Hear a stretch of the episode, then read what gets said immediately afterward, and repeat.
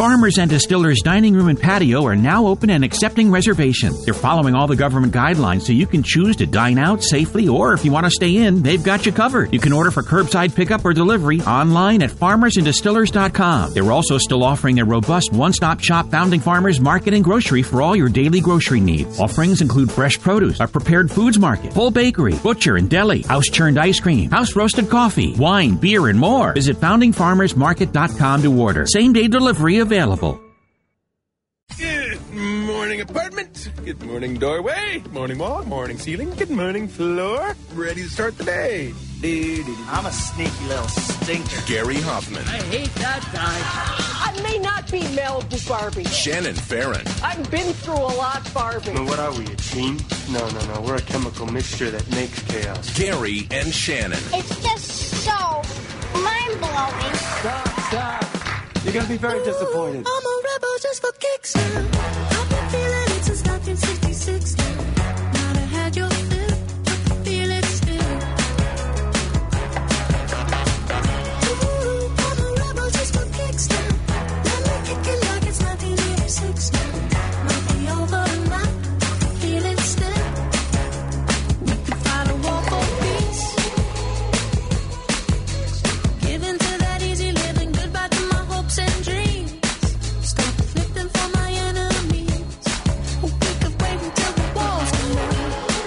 Shannon, KFI AM 640 live everywhere on the iHeartRadio app. We didn't come up with a Tuesday thing, did we?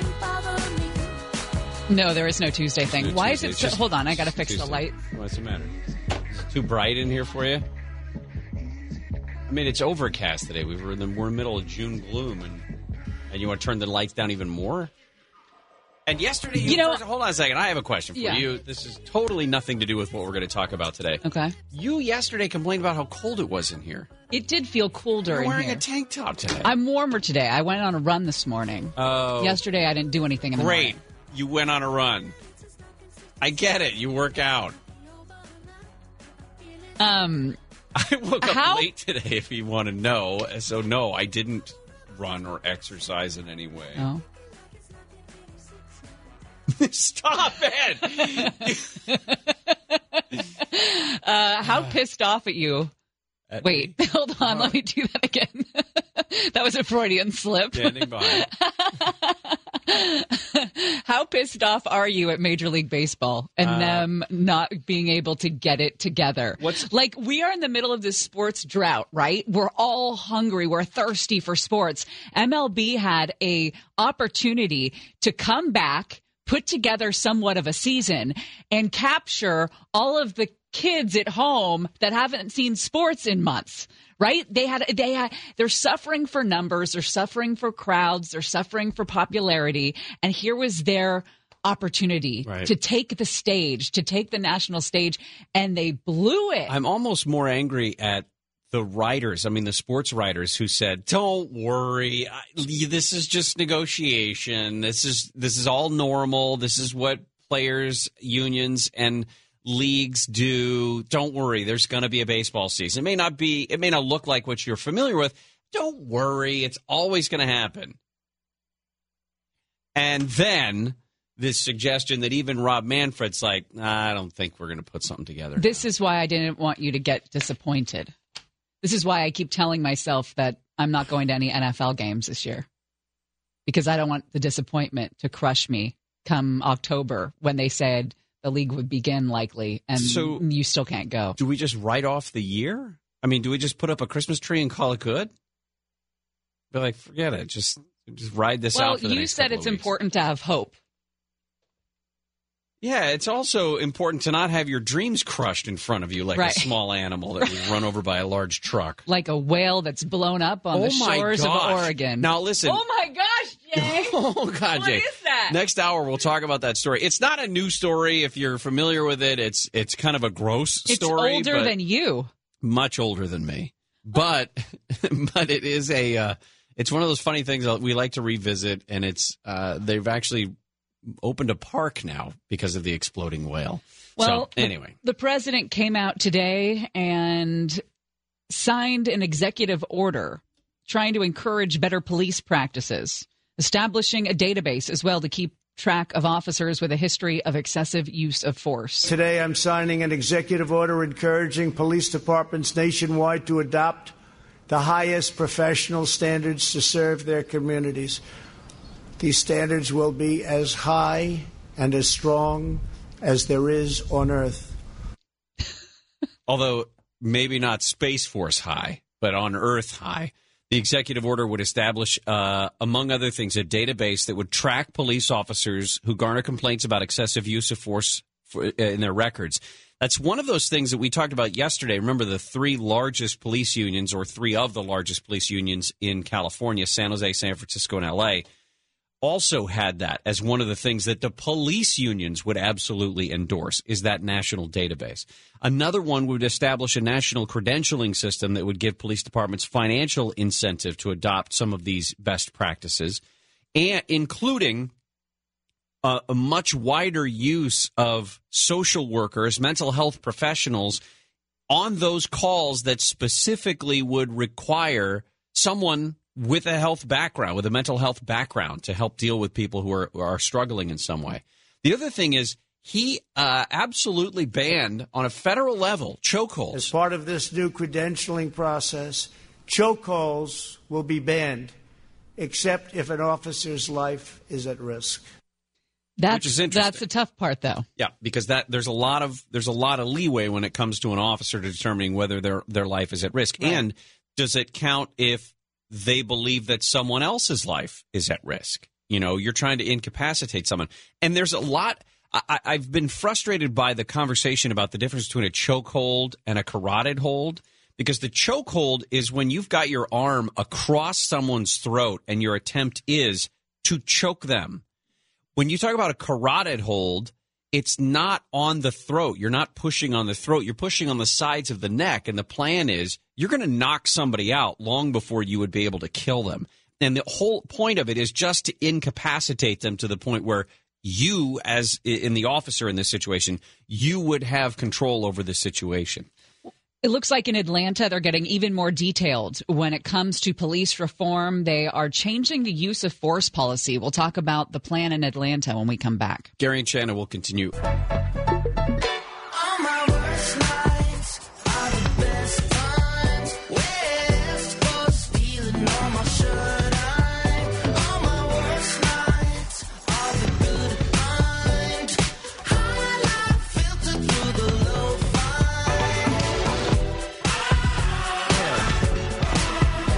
Gary and Shannon, KFI AM 640 live everywhere on the iHeartRadio app.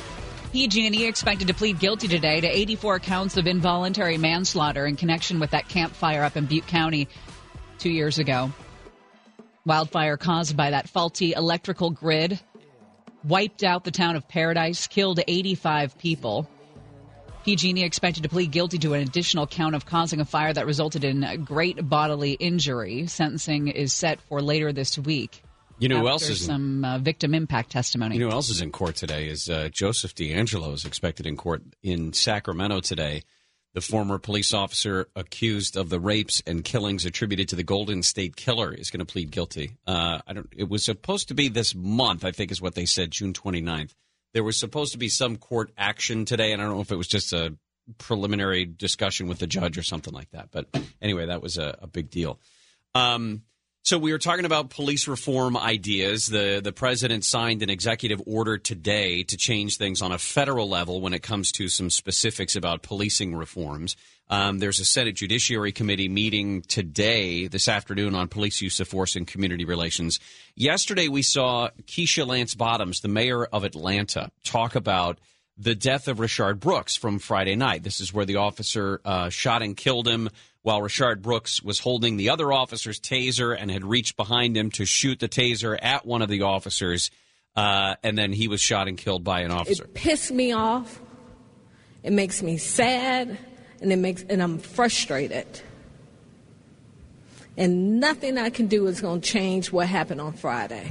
So she signs uh, or says that she's going to sign a series of administrative orders that require Atlanta police officers to use only the amount of objectively reasonable force necessary to protect themselves or others to make an arrest or to bring someone resisting under control and talked a lot about de-escalation. Officers should use de escalation techniques to gain voluntary compliance and avoid or minimize the use of physical force, and to continuously develop, update, and train officers in de escalation techniques. One other soundbite, real quickly, was just about resistance rules. They will include addressing APD's officers' response to resistance, generally and specifically regarding the use of deadly force in accordance with the principle that officers should use only the amount of objectively reasonable force necessary. A lot of people argued that the taser is seen as a non lethal weapon when a police officer is holding it, but when uh, this man grabbed a hold of it, suddenly it's being deemed as a lethal weapon and that you can't have it both ways. Atlanta police policy currently, as it stands, allows officers to use deadly force to apprehend a suspected felon when the officer reasonably believes the suspect poses a deadly weapon, possesses a deadly weapon, or any object, device, or instrument which, when used offensively against a person, is likely to or actually does result in seriously in serious bodily injury. That's a key phrase right there because that doesn't say likely to kill somebody. Right. So under current police policy, what the officers did at that Wendy's, it sounds like there's wiggle room there. Well, there is wiggle room. The only thing that I think goes against the officer in this case, or I shouldn't say the only thing, but one of the things that goes against the officer in this case, a guy named Garrett Rolfe, was that um, Rayshard Brooks was running away from the officers. Had he been coming towards Right. the officer with a taser in his Right. hand and was trying to deploy the taser, that's different. But he was running away from the officers as they were pursuing him. Now, the task force there in Atlanta has already had this use of force policy under review. They convened last week. They're expected to issue initial recommendations in 14 days about changes that they think would be appropriate. And then they're going to have a period of community input. And the finalized recommendations are going to be out in 45 days. Uh, here's here's a, a general problem that we've seen with police use of force in any situation, and that is you're asking human beings to determine situations based on legalese and uh, in in you know split seconds that no human being can do. There's nobody who can hit the pause button on whatever in mo- in the moment situation is going on and say to themselves, okay, well, clearly Rayshard Brooks does have a, a weapon that is likely to result in serious bodily injury. I mean, he's gonna he's gonna tase the cop, and the cop's gonna fall face first, uh, flopping around. That's gonna cause serious bodily injury, or could. Okay, but he's running away from me. So should I shoot or shouldn't I shoot? Ah, what do I do? Nobody has the luxury of time in those instances. And the the problem I think with with uh, I don't know, it's it's not a problem to review a, a use of force policy. It's that when you start adding lines and lines of language about what is appropriate, what's not appropriate, I don't even I don't I have no idea how you'd be able to train that in the academy or train it in an ongoing basis. Yeah, I mean, the adrenaline in those confrontations is off the charts. Uh, the fact that they're able to react, uh, I don't know. It's it's hard to it's hard to judge those reactions in the moment. When I mean, I I, I know what it's like. I've seen it happen. I've been in a patrol car when the when we had to chase somebody. I was on a ride along for a DUI, and this was years ago. And I'm with the the PIO for the police agency, and he sees another officer make a traffic stop, and that officer is at the driver's side window of the vehicle, and the vehicle he, he's halfway in. His his torso is kind of in almost in the car, looking at whatever he's looking at in there with the flashlight in. And all of a sudden, the car takes off, floors it, and the officer is kind of thrown onto the ground. He jump. He he gets up, gets into his vehicle, but we were already going in that direction. So the PIO gives chase because of what he saw happen with the officer. And I, I'm sitting in the driver's side seat and Passenger seat. uh, s- I'm sorry, the passenger seat, and I'm looking over at this this officer, and he goes from zero to a hundred in terms of his physical reaction, like that. I mean, heavy breathing. He's fidgety. He's moving. He's you, you don't know what you're going to encounter. Right. And then the guy crashes into a fence, jumps out. You, it's dark, it's pitch black. You don't know if he's got a weapon or anything. Runs into a field. He pu- he he pulls over the PIO and says, "Stay here." grabs his gun and takes off. And I'm just sitting there, and he doesn't know what he's an encounter out there. But I could feel his adrenaline. I could like feel it, you know. And uh, And you got to stay in the car, and you could. oh, and I was crapping my pants. Um, you know because you don't you don't know what you're going to encounter now the, the the guy at the wendy's they already knew that he wasn't armed right. That's the thing. And he was running away. Um he does turn around and point the taser as he's running. So there is an argument i think that they could make that uh, they, they were afraid like you said yesterday that if they were tased they would be incapacitated. He could grab their weapons and then everyone's at risk. Um but it's it's not it's not an easy situation. It's rarely to cut and judge dry. those reactions. Um, the DA in this case in Fulton County has said that the decision on whether to file charges could come as soon as tomorrow. They could be anything from voluntary manslaughter to murder. So, um, the police chief in Atlanta uh, resigned a few hours after the shooting. The other officer on the scene uh, has been placed on administrative duty, uh, but has not been fired at all. All right, when we come back, ABC is dealing with some interesting. Um, allegations of racial disharmony, perhaps, is one way to put it. We'll talk about that, what Michael Strahan had said as well about his time at ABC. Gary and Shannon will continue.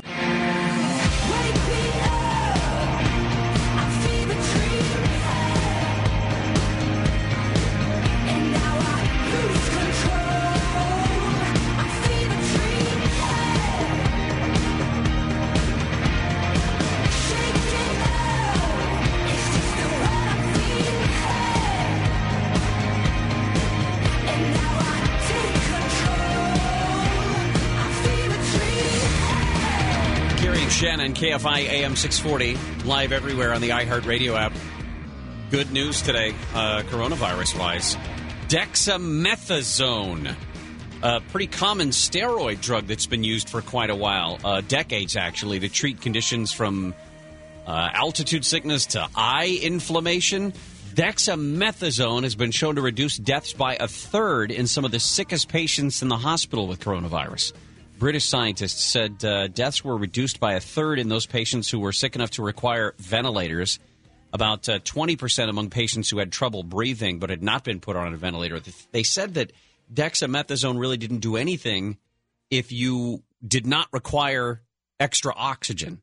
So if you weren't really sick, dex- dexamethasone didn't do much for you. But if you were very sick, it can definitely help you out. So that's very good news. ABC had a company town hall moderated by Nightline co anchor Byron Pitts. This was called together in the wake of George Floyd's death and as anti racism protests took over the country. Michael Strahan was one of the participants, and he described at ABC very tense situations with executives who got argumentative and loud on the show. And he said that he was very aware he couldn't speak up or raise his voice. He was worried he'd be seen as threatening. Think about that. That guy, as a football professional football player, was supposed to be seen as threatening. Like that's, that's how he made his yeah, job. but not in real life. Yeah, and, and that's, that's a- and that's one of the things when you're what what is he six five two forty seven feet tall, nine hundred pounds. I mean, that's one of those things, though, that even, I mean, it's the same kind of, it's layered because not only is he black, but he's also 6'5, 240 or Right. whatever. So it's both of those things together that would make him feel like he has to walk on eggshells around people because he doesn't want to be seen as this, you know, aggressive person. There and that's was- part of the thing. Like and you, you take people that are that big and you think of them as a certain personality, that they're more aggressive or whatever. And I just realized this when I, you know, got to know some of the guys that are on the Chargers, you know, and they are like the most meek, mild people sometimes that are huge. And you just, it- you know, my nephew's the same way. My nephew is um, going to be 18, and he's always been this big kid, like Nick, you know, like, and you think that they're, that, you know, you ascribe certain personality traits to bigger people. Right. And it's not the case. Well, and and part of it may be that they knew going into it that if they're going to make friends with people, they have to they have to overcompensate for their size or their loud voice or their big personality by turning that stuff down. Yeah. you know, and, and they want to fit in in a room. They don't want to dominate because then they then they exclude themselves from the rest of the group. Right. Um, and, and Michael Strahan saying that based on his size and his color, he felt like he could not raise his voice. That does shed some light on what happened between he and Kelly Ripa. Uh, there were some questions about whether they had, um, you know, some personality conflicts. And he said that he's had jobs where he got there and felt like, wow, I didn't know I was supposed to be a sidekick. I thought I was coming here to be a partner. And asked if he was referring specifically to Live with Kelly. He said, it was an experience. That's all he said. He admitted that there were some communication problems between him and Kelly Ripa, that they had deteriorated significantly, and that she had refused to meet him after he announced that he was going to leave the show and, and speak specifically or go directly to um, Good Morning America. Now, all of this comes on that that meeting you said took place at the beginning of June. There are new allegations against ABC specifically that a um that one person She's has the head of ABC News' talent division. yeah, she's the one who's going to be responsible for negotiating these long-term contracts with all the big ABC personalities that you know. Uh, Barbara Fedida, I think is her name. She's been placed on leave pending an investigation by ABC News, but they said that she uh, had made racist remarks to black staffers. That she allegedly called The View co host Sunny low rent and quipped that ABC News doesn't make Robin Roberts pick cotton when questioning a potential pay raise for her. The hell? Now, I, I've seen some lists within the last week or two that are like 10 statements that you didn't know were racist, but they really are. Um, none of the none of those lists included the term "pick cotton" No, because a I little think more everybody, nuanced. yeah, everybody knows that one uh, is laced with some some pain involved. Uh, she says Barbara Fedida um, had said that these she's denied all allegations. She's never engaged in any abusive or inappropriate behavior. She says I've been champion for increased diversity in network news. Building a news division where everyone can thrive has been my life's mission. So she's being accused of being sort of the the face of systemic racism when it comes to network news.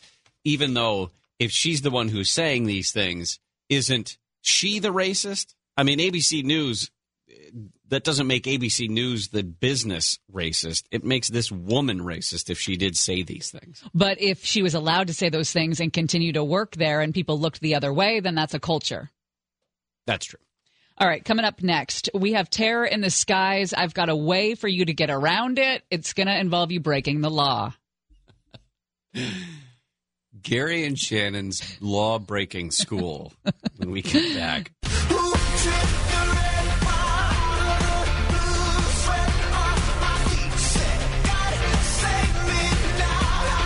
Gary and Shannon, KFI AM 640 live everywhere on the iHeartRadio app. Economically, uh, retail sales jumped by a record almost 18% from April to May. Government reports show the retail sales jumped 17.7%, clawing back some of the month to month drops that we saw. March was down 8%, April down almost 15%. Still, uh, we are nowhere near where we need to be. Retail sales remain um, severely damaged. Purchases are still down about 6%, more than 6% from a year ago. President has said that John Bolton may have a very strong criminal problem if he goes forward with his plan to uh, publish a book on Tuesday. The the book uh, is titled "The Room Where It Happened." is supposed to be out on Tuesday, and according to the president, includes information some, from some very highly classified conversations. Uh, ABC, by the way, got the first big interview. ABC is going to interview John Bolton for an hour on Sunday night. Well, our return to air travel is going to be something that needs to be uh, worked out. It looks like, and we'll be talking um, coming up later in the show all about the new policies uh, coming up about one o'clock. A lot of people returning to air travel are not wearing their masks, and that's about to change, they say. Industry Trade Organization Airlines for America announced its carriers will be vigorously enforcing the face covering policies. I talked to people who have flown, and everyone says that everyone on the planes has the masks on. Yeah. I haven't heard. I guess there's more people now boarding planes without them. I didn't think you could. I didn't think so either. Well, I've got some bad news. Uh, airlines, including EasyJet, KLM in Europe, Delta Airlines, and American Airlines, have made for terror in the skies. Ah, terror! Flight 209er, you are cleared for takeoff. Roger. Get off my plane. Roger, Roger. What's our vector, Victor? Enough is enough! I have had it with these monkey fighting snakes on this Monday to Friday plane! It's Gary and Shannon's Terror in the Skies on KFI. Those mentioned airlines will not allow you to have a drink. No alcoholic drinks. No alcoholic drink. They they say that they're revising their food and drink service to minimize interaction between crew and passengers and to make sure that everybody is safe. You know what you still can have though Uh oh, here it comes. is that Well, wait a minute. I want to, but wait before you get into the before you steer people down a path of uh, Crime? from which they cannot return. Um, why can't they just give out? V- what? Okay, hold on a second. If I'm if I order a gin and tonic yeah. on a flight, hmm why can't they just give me the gin and tonic? They just give me a little. Beep, there you go, sir. Here's your bottle of pre-mixed gin and tonic. Or here's your here's the gin that you ordered, and here's a little bottle of tonic that you ordered. Knock yourself out. Right. Why are they, why are they so concerned about the? I think because they think that when you have a couple pops that your inhibitions are relaxed and you're more likely to engage in behavior that is not as sanitary in these COVID times. So You know, they're taking go, going crazy with the willy nilly with the mask. You're taking that thing off. You're talking to people more than you would talk to people. so five rum and cokes in. I'm going to start licking the hand rest, yeah. So here's what you do. or just the tray table, just face down on that tray table. And You still can have your toiletry bag. Men can have toiletries too. Shave It's called a gel. job kit. Right. Yes. All of that. So what you do is you go buy yourself at CVS some of those three or four ounce little shampoo bottles, and you fill those things up with uh, with whatever you like, vodka. Buy the empty ones, is what you're saying. Buy the empty ones, Okay, and you the fill them up, and then it's like that's shampoo. That's face Okay. wash. So Now, if you get caught, Yeah, I was just going to say, so you're in row 17, uh, not in the middle, you're in the window seat, and you've put back six shampoo bottles of Grey Goose already, and you've left them lined up on your tray table. No, that you- doesn't raise you, suspicion. You've got to put it away uh, right away. You've got to be slick with this. So you know you got to make sure to to pour it in when the flight attendant's not in your vicinity. I, I also have the question. And I don't. And you got to be now. You got to be. Uh, you got to be slick because your seatmate might be a snitch. Well, the good news is they're at least two seats away from you, right? I mean, there's an empty seat between the two of you, so maybe you could put up a, I don't know, a barrier of some kind. I like think a- people are probably keeping to themselves uh, on Is it- those flights. Is it specifically alcoholic drinks? Like I could still get my ginger ale, but I can't get. I It says, can't well, get a customer- Moscow Mule. Well, customers can bring food and non alcoholic drinks on board.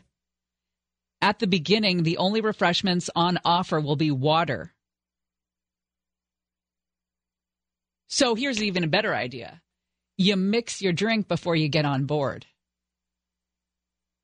You know, you go get a Sprite or something, Can you still get a? and then you pour your shampoo bottle into the Sprite, and then you can take that on. It looks like you're just having a Sprite. And you lack the ice, which is oh, a problem. I see. but- So what you're saying is you've already mixed your drink. yeah. Okay.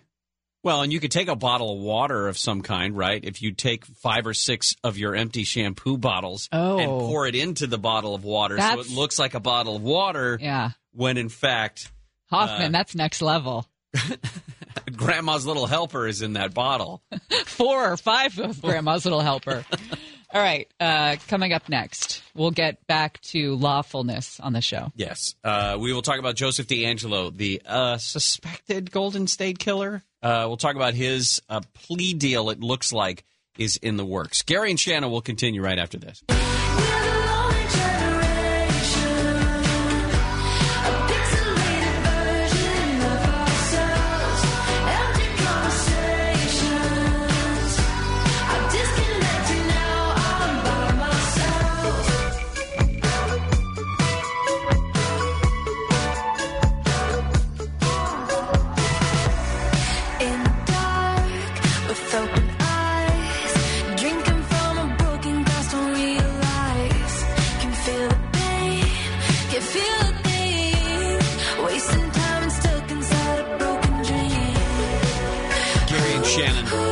AM 640, live everywhere on the iHeartRadio app. You heard Layla mention this. The president signed an executive order on policing. This order aimed at encouraging best practices. Uh, it'll track officers with excessive use of force complaints. The president today talked about the need for higher standards and uh, talked with the the families of some people he said had died at the hands of police. Uh, Senate Republicans are also doing their own package of policing proposals. Democrats have come out with one also.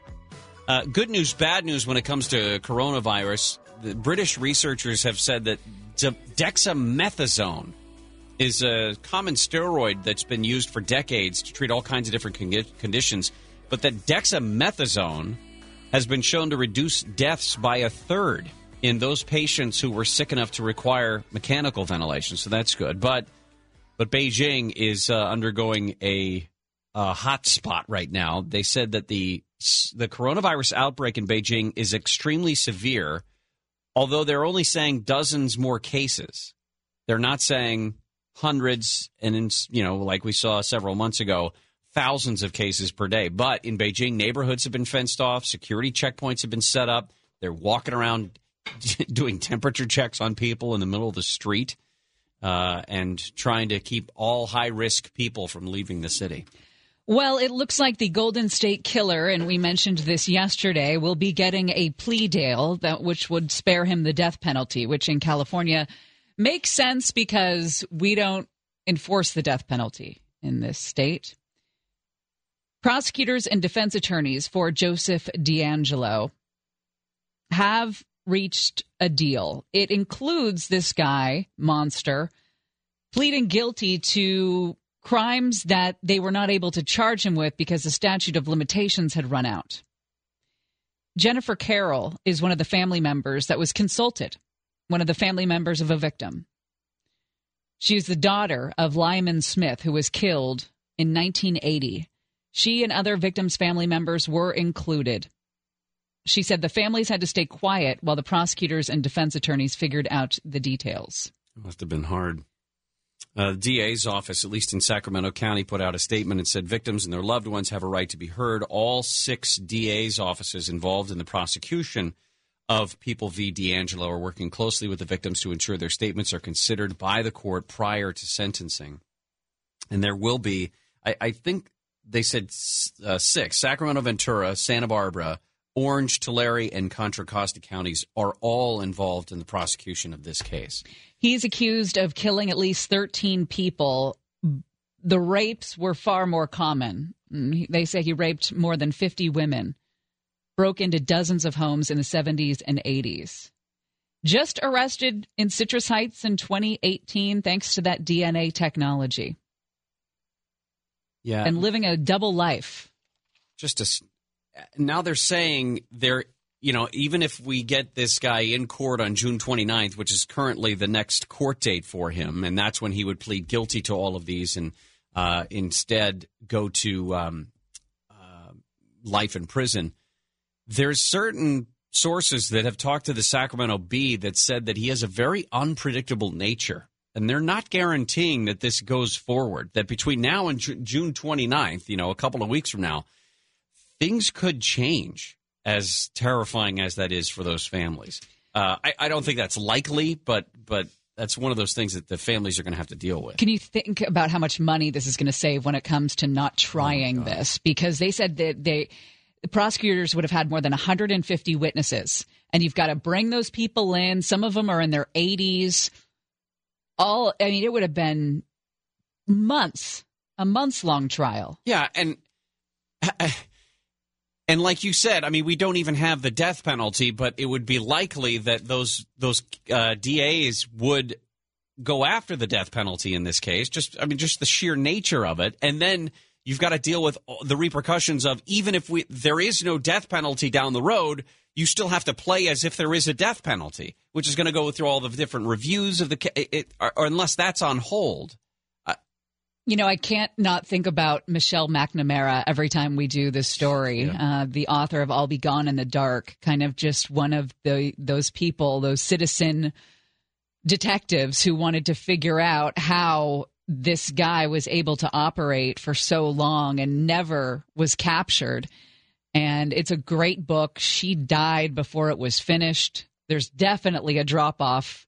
No, no disrespect to whoever picked it up. I forget his name, but uh, she was a very talented writer, brilliant detec- citizen detective, and it was the bane of her existence to figure out who this guy was.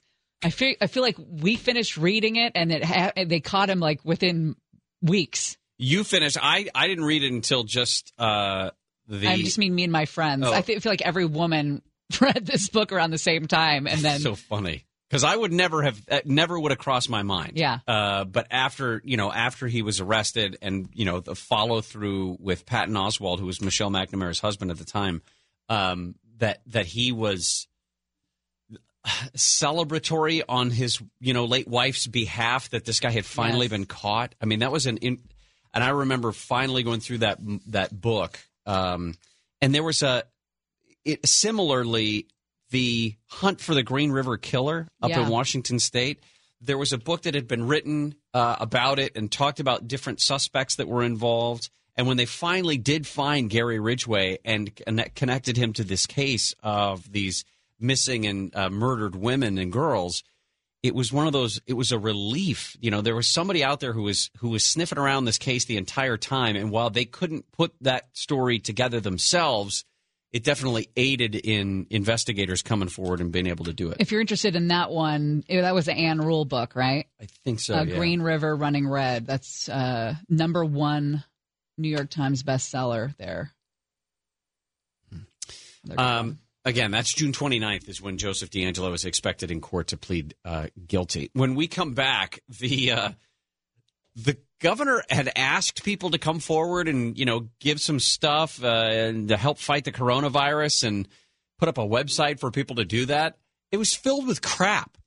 It was filled with just absolute BS, and that's just kind of what the internet does now. Is uh, there are times when it's a wonderfully beautiful place. It's rare, but it could happen.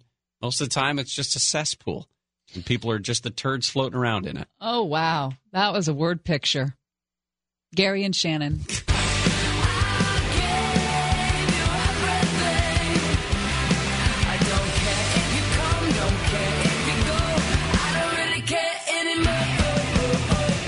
Gary and Shannon, KFI AM 640, live everywhere on the iHeartRadio app. A little bit later, we're going to revisit the whole uh, airline industry, see how things are going. Ryan Burrow is going to talk with us about that. We have Swamp Watch coming up at the bottom of the 12 o'clock hour. We're going to talk more about what the president signed today in terms of the executive orders for uh, changing policing in the United States. We have our small business shout out. We have Exploding Whale Memorial Park. Oh my goodness! Coming up my later this hour. favorite story from 1970. Not fake.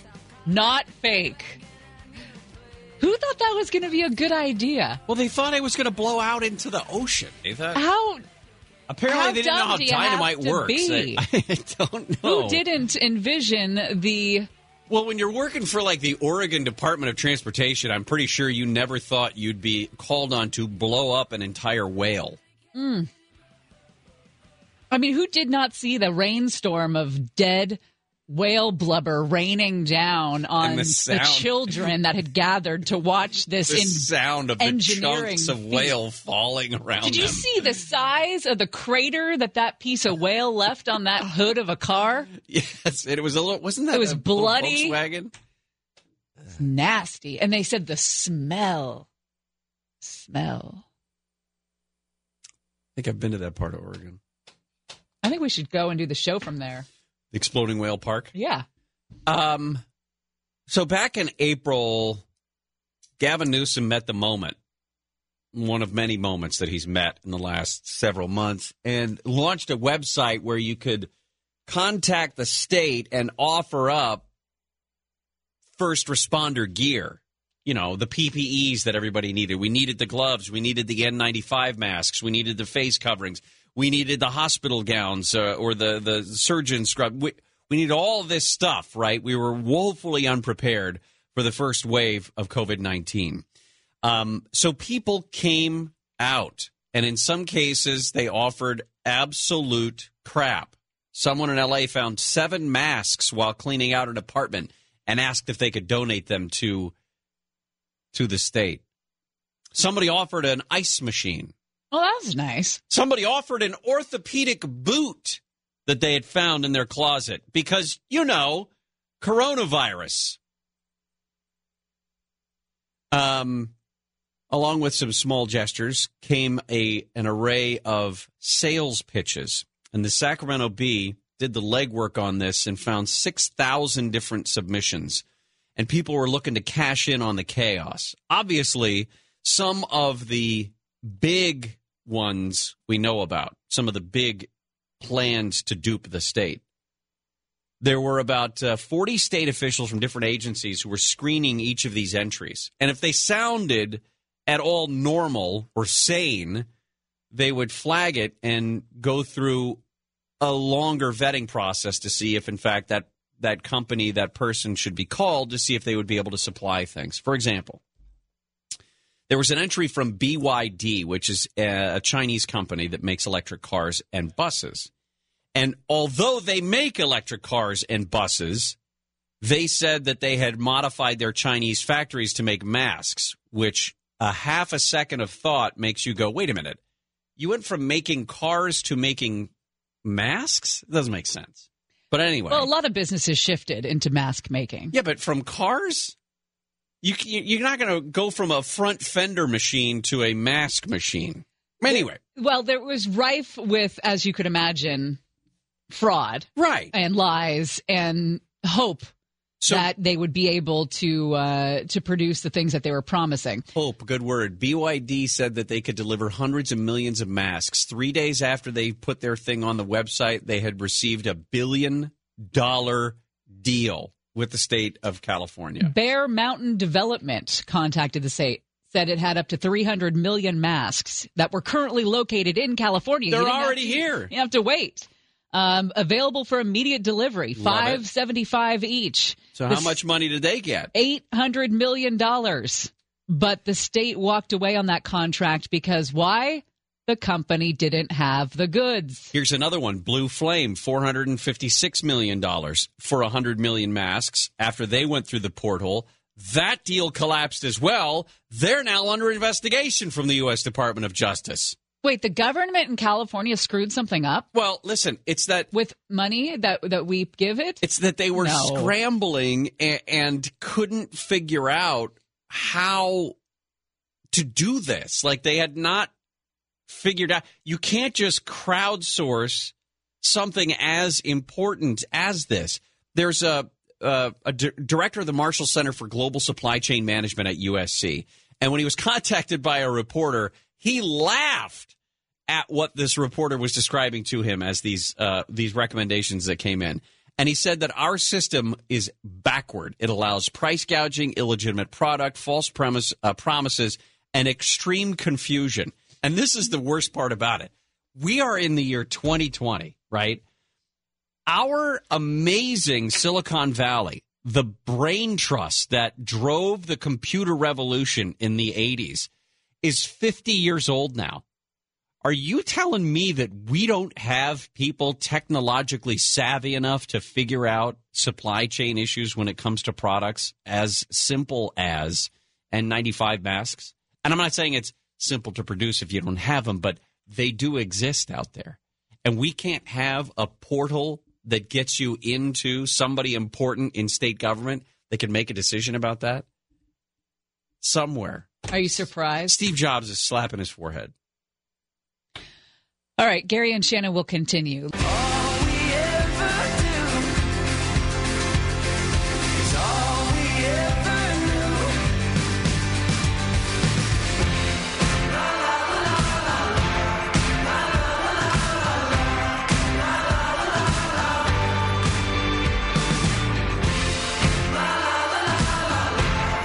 Shannon. KFI AM 640 live everywhere on the iHeartRadio app. Next hour, we get into Swamp Watch, we'll talk more about what the president did today in the signing of an executive order on policing aimed at encouraging best practices, tracking officers with excessive use of force complaints, outlawing chokeholds. Talk about uh, all of that in uh, Swamp Watch.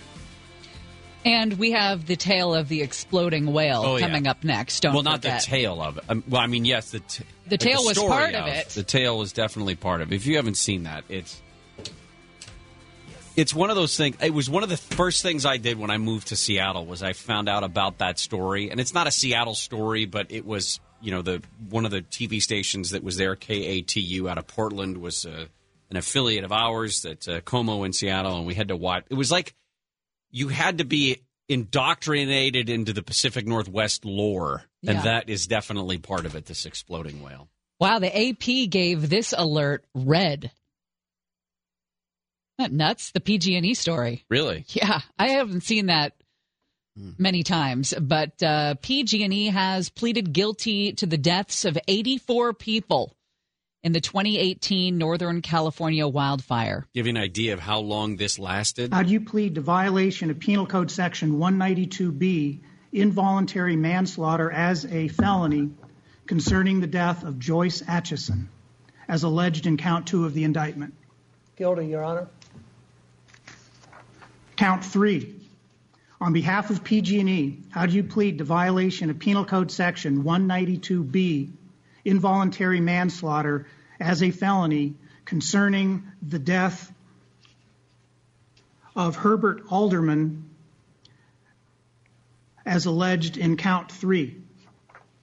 Guilty, Your Honor. Now listen, they went through 84 counts. They should have to hear each and every name. if you're the attorney whose job it is to plead guilty on behalf of PG&E, how is that not the worst day of your life? Listening to all 84 names called out like that. I don't know if the, if it would be the worst day of the lawyer's life because he didn't have much to do with the fact that PG&E failed to upkeep its equipment and continue to raise rates and yet just not care about the safety of the electrical grid. Yeah, I know he's not a lineman out there, but I mean, just It's the, a- it- it's not the linemen either. It's the executives that sat in there and did cost benefit analysis and, and, and, got all those and those didn't bonuses. allow the linemen and to do exactly, thing. But- exactly. But, if you're the lawyer and you're listening to the judge say this, and every time the judge say uh, says a name, that person's face is shown up on a big screen in the courtroom, which is what they did. good.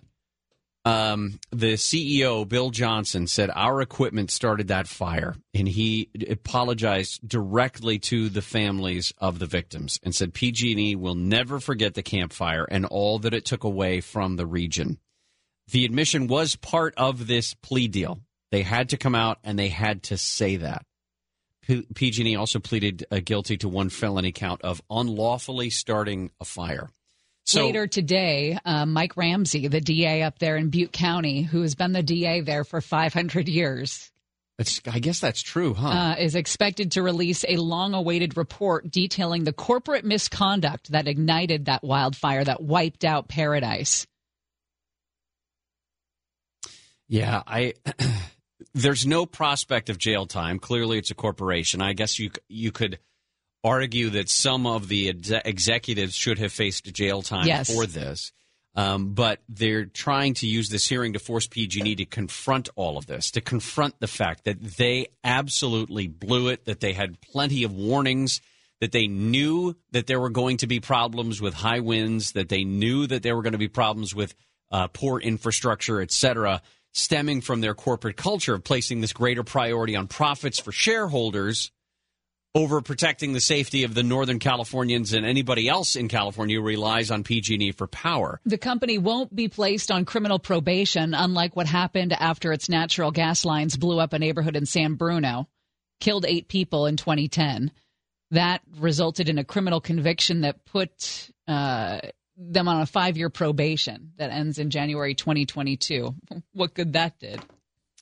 Well, they also, you know, pay the twenty-five and a half billion. The uh, the hearing today, by the way, is really the first phase of all of this because there will be more than twenty family members uh, of people who were killed in that fire from 2018 who are expected to go before that same judge tomorrow and then give their witness witness impact or victim impact Yeah. statements and then the company itself will be sentenced either on Thursday or Friday whatever that means whatever fines are imposed or uh, how you would even I mean if they've already agreed to pay 25 billion for the losses does the judge put a price tag on 84 lives? Is that possible? Do you say a million, a half a, t- ten Yeah. million, Done all the time. Yeah. t- a billion per life, and it tags them with an 84 billion dollar fine? Uh, we knew that this was coming, and this is just one of those things. It's finally, it's The finally indictment. actually happening. all right, Can we uh, get to my favorite story of 1970? I. This is your favorite story of the entire year? You know, I don't know much about 1970. I wasn't here. Well, we can rank. We can rank Uh, some of them. But I will look up the things that happened in 1970. So far, this is a front runner. Uh, my favorite line in the story that Nick gave us was, "The Navy says they didn't use enough dynamite." No. Yep. No. The Exploding Whale Memorial Park is now open along the Oregon coast. We'll tell you about the whole story when we come back The Chiefs won the Super Bowl that year, to Gary and Shannon. Everybody knows that. beat the heavily favored Minnesota Vikings. Everybody knows that. In Super Bowl four, three, Four. four. Look at you. Good job. Thank you. I can count.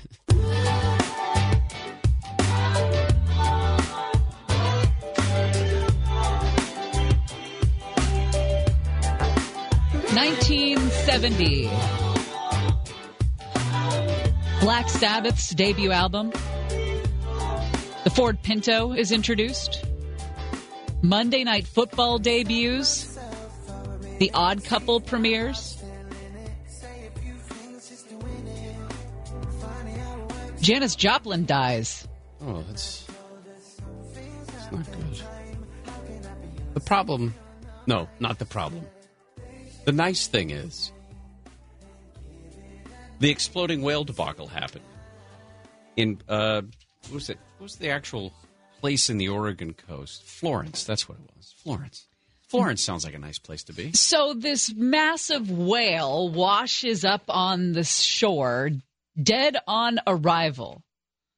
If you watched this package by reporter Paul Linnman, reporting for KATU News, you'd think it was a bit because it's very comical, but no, it actually said- happened. It had to be said, the Oregon State Highway Division not only had a whale of a problem on its hands, it had a stinking whale of a problem. What to do with one 45-foot, 8-ton whale dead on arrival on the beach near Florence? It had been so long since a whale had washed up in Lane County, nobody could remember how to get rid of one. In selecting its battle plan, the Highway Division decided the carcass couldn't be buried because it might soon be uncovered. It couldn't be cut up and then buried because nobody wanted to cut it up, and it couldn't be burned.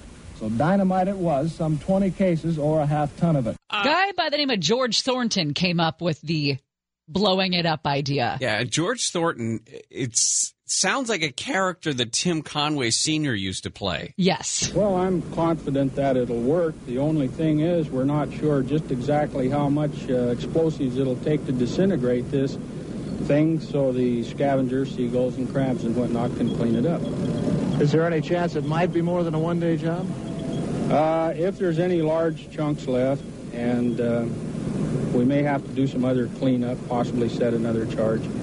Now, George Thornton at the time was a highway engineer for the Oregon Department of Transportation. So you could see why he thinks blowing it up is an option. Right. He's a highway engineer. If he needed to demolish a bridge, blow, it, blow up. it up.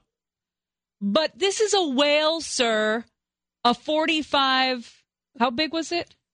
Eight ton, 45 foot. 45 foot whale, sir. That's a whole lot of whale. Stand back for a second. I'm going to blow this thing. Ready? Uh, you can see the delight turns to utter terror because giant pieces of blubber are raining down on the town's children. Everybody had gathered to see this feat of engineering. There were children there, yes. Uh. There were families, there were onlookers, there were news reporters, there were people there with their cameras. They all thought this was going to be this great thing that happened in the town, and they were all inundated with huge chunks of dead whale blubber raining from the sky.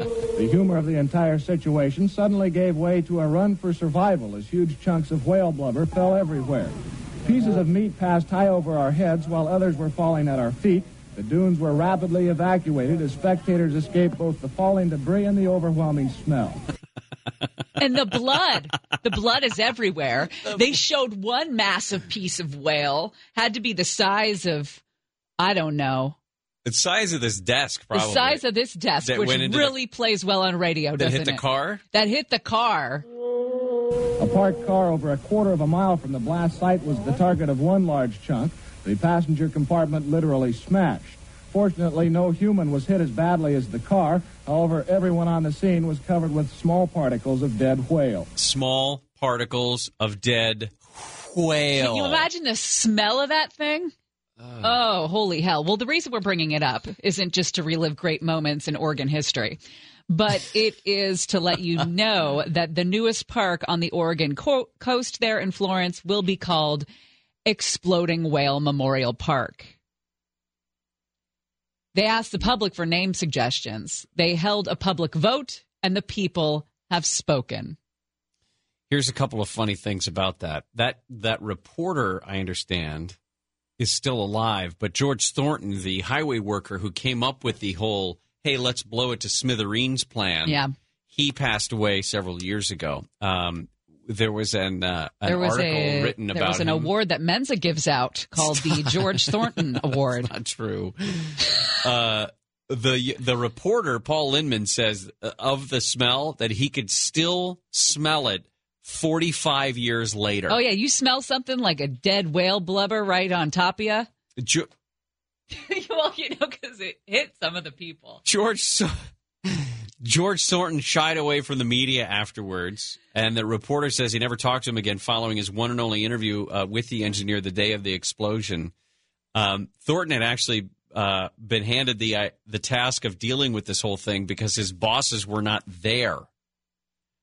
Uh, Clearly. it was the start of hunting season that weekend, and the bosses, the district manager for Oregon Department of Transportation, and his uh, and his second in charge, they were on a hunting trip. Yeah, Of yeah. course, tell. lessons to learn. If you're going to blow it up, perhaps you use more dynamite. I guess the the reporter said they you know they used a half a ton of dynamite, but the Navy said, "Oh, you guys didn't do enough. You guys needed a full ton of dynamite to blow that thing up." One of my favorite parts is when George thinks seagulls are going to eat eight tons of whale.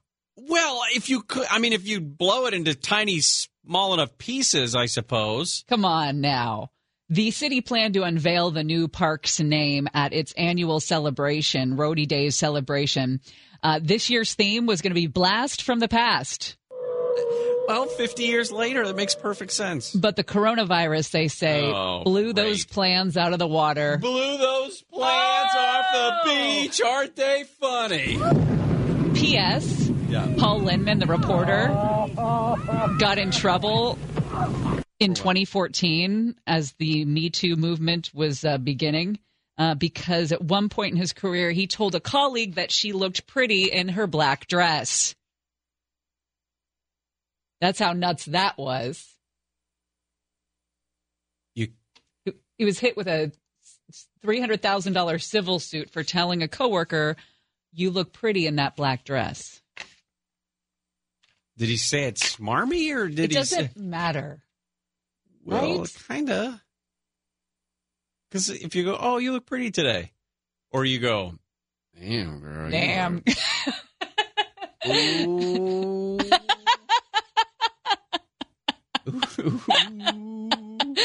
Ooh, what? You look pretty.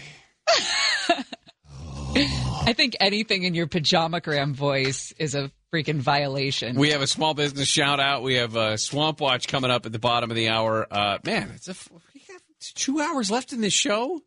Only What? two hour. How do we, Nick? How are we going to fit all of this into two hours? God, I love that story. You know, we should uh, make it Exploding Whale Tuesdays. And every Tuesday we pay homage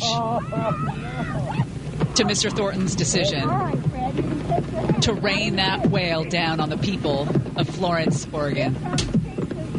It's not a good. Exploding Whale Tuesday. I think uh, We'll get some- continue no, on Gary and Shannon. animal rights activists and No, no, no, no. It was dead. The whale was dead. show it some respect. Drag it out to sea. Exploding Whale Tuesdays. Or how about you just close that thing? I and just- so decree. Did you just drop the pen? Yeah.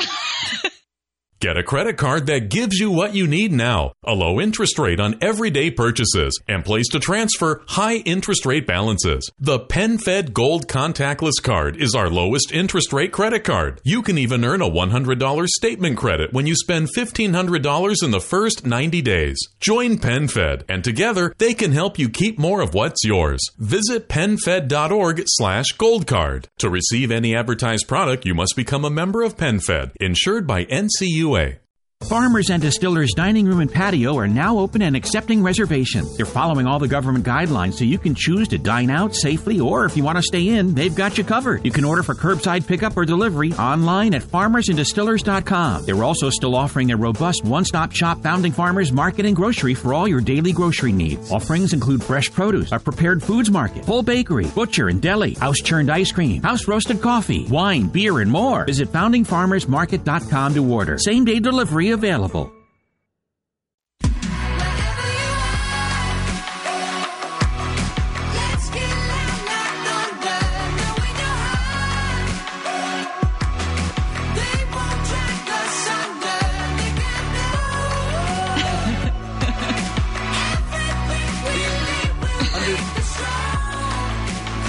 Gary and Shannon. KFI AM 640 live everywhere on the iHeartRadio app. So why were you even talking about Kevin Costner? Because we've been trying to get Kevin Costner on the show for years, and Nick always says that he's efforting it. I don't know what that means, but I got a a DM yesterday from somebody who said, "Where is it? Something about Coast having him on." Yeah, Ellen K was going to have him on, wasn't she? Yeah, so here was the message. Hey, Shannon, how is it Coast gets Kevin Costner on Air Manana and you and Gary haven't landed him yet? So I sent that message to Nick and Jacob, and I said, Jacob, this is your project now because somebody else, maybe named Nick, hasn't materialized, hasn't had Kevin Costner. I sent an email today. To whom? Whom did you send an email His to? publicist, I'll have you know. Aha. Sure you Mhm. did. Okay. Mhm. Mhm. That's not a lie. That's Publicist a fact. sent it back with It's an a true exploding story. whale. So emoji. to, to, to steer clear of the animal rights activists, if we start calling this thing Exploding Whale Tuesday, Yeah. uh, Christian had a suggestion. How about Blow It Up Tuesday? We'll all know what we're talking about, i.e., the whale, but they won't. Blow It Up Tuesday. and just have different uh, explosion sounds? We can still use like the whale sound- explosion Somebody sound. inflating a balloon at one point? We can workshop it. Okay. Possibilities are endless. Well, one of our uh, after show meetings, we'll definitely get into that. You always say that when you don't want to do something because we don't have meetings. You said that very quickly as if you were upset at that. Well, I, I want to keep the whale with us. What else is going on? Time for What's Happening. President in the uh, Rose Garden today announced his executive order calling for police departments to change the way things are done, encouraging police departments around the country to adopt stricter standards on their use of force, including a ban on chokeholds. Order also calls for the creation of a database for police departments to share information on troubled officers to prevent them from going from department to department. Also encourages the use of so called co responders like social workers and individuals trained in mental health issues to respond to non-violent calls. And the most important aspect of this is that it would tie some uh, funding, some federal funding, to the departments making these changes. We'll spend some more time on that when we get into uh, Swamp Watch at the bottom of the hour. Speaking of, the LA City Council is uh, talking about LAPD budget cuts uh, as everybody's been calling for defunding of the police department. Um, this is supporters of the People's Budget LA told council members yesterday morning that LA needs to rethink community policing policies. And then Herb Wesson says on Twitter that today he's going to introduce a motion to replace LAPD officers with unarmed non law enforcement agencies who will be responsible for responding to nonviolent calls for service. What happens when one of those people gets their ass handed to them by somebody who decides to turn violent? The city gets sued for liability, and that person or that person's family will win. The People's Budget LA originally seek to have the proposed LAPD budget cut by 90%. 90%. Kris Ankarlo is actually going to join us uh, next hour. We're going to talk more about what this is. What. Uh, sorry. I just read a quote from one of the people who said that the police never helped the situation. He's talking about his uh, parents struggled to get by and often argued, causing the police to show up at their home instead of family therapy workers. Anyway, sorry. Kris Ankarlo will, will talk about it next hour. There's a new poll that says that we are the most unhappy we've been in 50 years. I get it. I get it. Think about what we've done for the last uh, three months now. Uh, walked around like uh, we were all going to die of Ebola or some other weird bug that was going around. um, then uh, we saw massive civil unrest. We saw this reckoning that people have had to go through with themselves and their family members and friends and neighbors about what this country means and how it goes forward from all of this. The study was conducted by NORC at the University of Chicago. It finds that just 14% of American adults say they're very happy, down from 31% who said the same in 2018. 23% that year said they'd often or sometimes felt isolated. Now 50% say that. Well, no S, dude. Who got together and said, let's do a study and see how happy people are? of course we're not happy. We've been cooped up for three and a half months. We can't go anywhere. We don't have sports.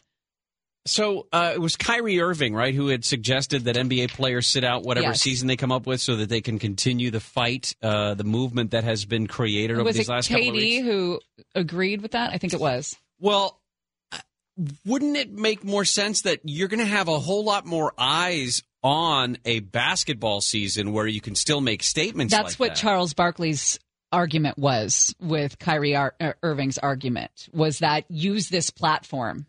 And there's never been none of the other leagues have taken as an, an active stance as the NBA has uh, early on when everything was started going down. The NBA is I I think Kyrie Irving might be miscalculating how much of an impact he could have on that.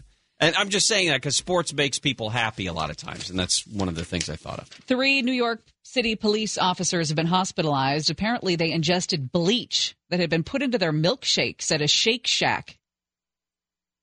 Lower Manhattan, at some point during their meal, they began to feel sick while drinking their milkshakes.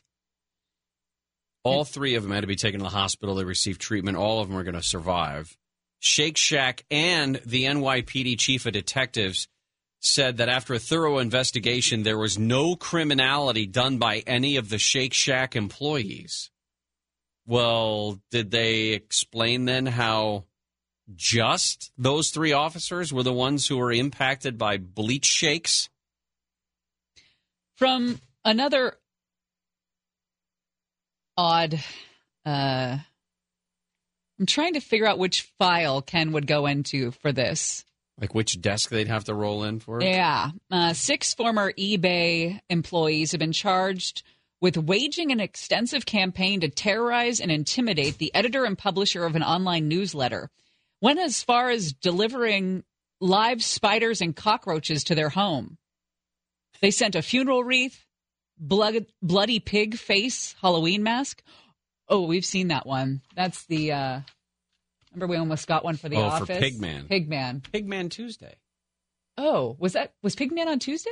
Yeah, I kind of feel like it was. Oh man, we blew it on that. Yeah. Or was it Pigman Monday? No, I was pretty sure it was the Tuesday.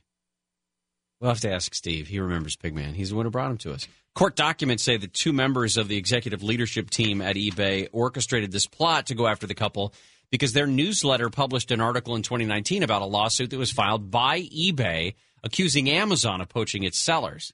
And the executive, uh, the article discussed an executive referred only as executive one in those court documents. Uh, but a half an hour after the article was published, executive one texted another executive, executive two, uh, and said they're out with a hot piece on the litigation. If you're ever going to take her down, now is the time. And then all of a sudden, not only did they send that funeral wreath, the bloody pig, the Halloween mask, they also sent pornographic magazines with the husband's name on it to the neighbor's house. Planned to break into their garage to install a GPS device on their car, also. Hey Nick, People suck. I know they really do. People just, I'm just trying to hold my tongue. People suck. That's been the great takeaway for 2020. We just need to stop sucking. just stop being a-holes to people. Good like Lord. that's a huge step in the right direction towards harmony. Hey Nick, uh, I know you're busy getting Kevin Costner on the horn. Very, Um, but will you start writing down what days we we name Name things. like Pigman Yeah. Monday or Tuesday or Blow It Up Tuesday because we get, we're forgetting in here. Yeah, I'll, I'll figure that out. I could actually find that right now. Okay, What day we did the Pigman? that would that would be great. We might have to move Blow It Up Tuesday. Mm. to a different Tuesday or to a different We did altogether? Pigman on a Monday. Yeah, right. Pigman Monday and Blow It Up Tuesday. Our small business shout out when we come back. We've got to Gary Tarzan Shannon. Wednesday Yeah. and nothing for the other two yet. Yes, we do. We've got stuff. You seem to be running out of patience at an early time today.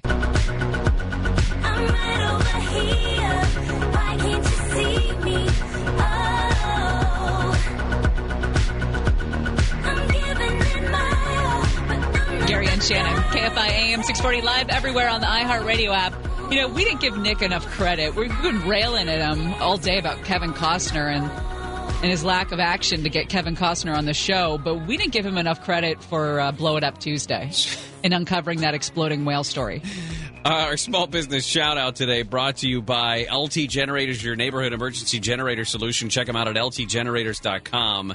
Is Gyromania up in Santa Clarita, a couple locations now, and Kyriakos Champi is the owner of Gyromania. I gotta tell you, one of my all-time favorites. I, Kyriakos, you have an, a fantastic restaurant. Thank you so much. God bless you guys. Thank you for the support. Of course. So tell us the story behind your restaurant. The story behind we start uh, 2016 uh, with a food truck on Beverly Hills by Cedar Sinai, the hospital, and uh, it went really good. Uh, so good that six months later, uh, somebody destroyed the truck. Like it was like a vandalism or something, I would say. And uh, we went back in business stronger than ever before, and we saved some money uh, long hours, long story so, uh, short, and uh, we opened the first location in Canyon Country, Santa Clarita, for three years now, and we moved uh, five months ago to Stevenson Ranch as a second location. Gyromania is the number one restaurant in the state of California if you look on Yelp. Yeah. Number four spot in, the, entire country. country. Opa. Opa, yeah, no Yossis. There you go. Uh, what do you guys? What do you call those? Uh, the little donuts that you give out? We call it loukoumades, but I don't expect nobody to remember that. They just say, yeah, I know, Greek donuts, and it's more than enough. Uh, I got to tell you, the one thing that I have not yet had at Gyromania was the breakfast. But every time I go in there, even you know, I'm there for dinner or lunch or something. But every time I go in there, I see that breakfast menu. Is that unusual, or is, is you know Greek breakfast a, a, a thing that people should enjoy? Of course. Uh, thank you for mentioning that. Uh, a lot of people they think, oh, Romania is gonna be all about gyros, right? But uh, the breakfast is absolutely amazing. We make everything like fresh. We don't pre-cook the bacon or the hash browns. It's fresh by order, and uh, we're using the best quality of meats and uh, hash browns, and it's absolutely amazing. We have French toast, pancakes. You guys are welcome to enjoy it. Uh, and one of the first things we did when everybody was locked down, by the way, is my wife and I went to uh, to the second location you guys have there in Stevenson Ranch, and got some catering dishes uh, full of food that we took over to a friend's house. Uh, How was that? what do you mean? How was it? It, it was fantastic. Are you kidding? It was absolutely great. Now, uh, catering is also a big part of that, and I know that uh, the website GyromaniaCatering.com, but you can also follow uh, Gyromania on Facebook at Gyromania LA. Uh, all the information about the, of course, you guys have uh, reopened for dine in with you know all of the precautions in place, and uh, we just wish you the best of luck. You know, it's a fantastic, uh, uh, fantastic honor that you received from Yelp for being number one in California, number one in the or number four in the country. No, you put in a lot of hard work to get there, and uh, I'm glad that you're getting rewarded for that. Thank you, guys. Yeah, and the the funny thing is, uh, we didn't even pay Yelp a penny for advertising. It's all natural. though. That's great. Well, that's awesome. Kyriakos Champi is owner of uh, Gyromania. Thank you. Hope uh, we wish you the best of luck. Thank you so much, guys. Likewise, take care. You bet. Again, uh, GyromaniaCatering.com, uh, Gyromania LA on Facebook. You can find all, and again, fantastic food. Today's small business shout out brought to you by LT Generators, your neighborhood emergency generator solution. Check them out at ltgenerators.com. Well, the president goes after Biden, and he's not the only one. We'll tell you all about it coming up in Swamp Watch.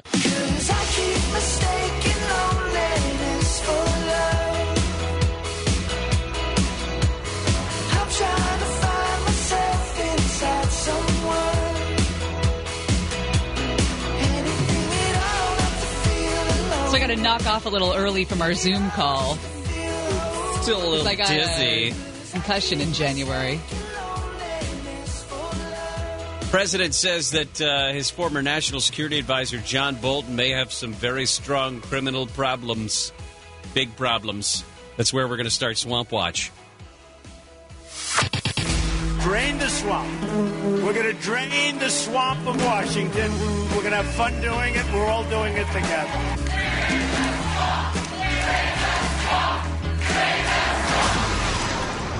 Swamp Watch. I mean, listen, it's a book, and uh, John Bolton wrote it for whatever reason, and he's going to make a lot of money on it. So, not to say that it didn't happen, the things that he's talking about, but Donald Trump yesterday said that um, that John Bolton's going to have a very strong problem, potentially a very large criminal problem, if he goes forward and actually puts out the book. Uh, we'll see. He was advised uh, not to write it, and he was advised very strongly not to write it until it's cleared. And uh, he couldn't wait. Okay, uh, one thing, just quickly. It was supposed to be published earlier this year. The National Security Council had to go through and review the whole thing to make sure that there were no highly classified conversations that he was going to be writing about.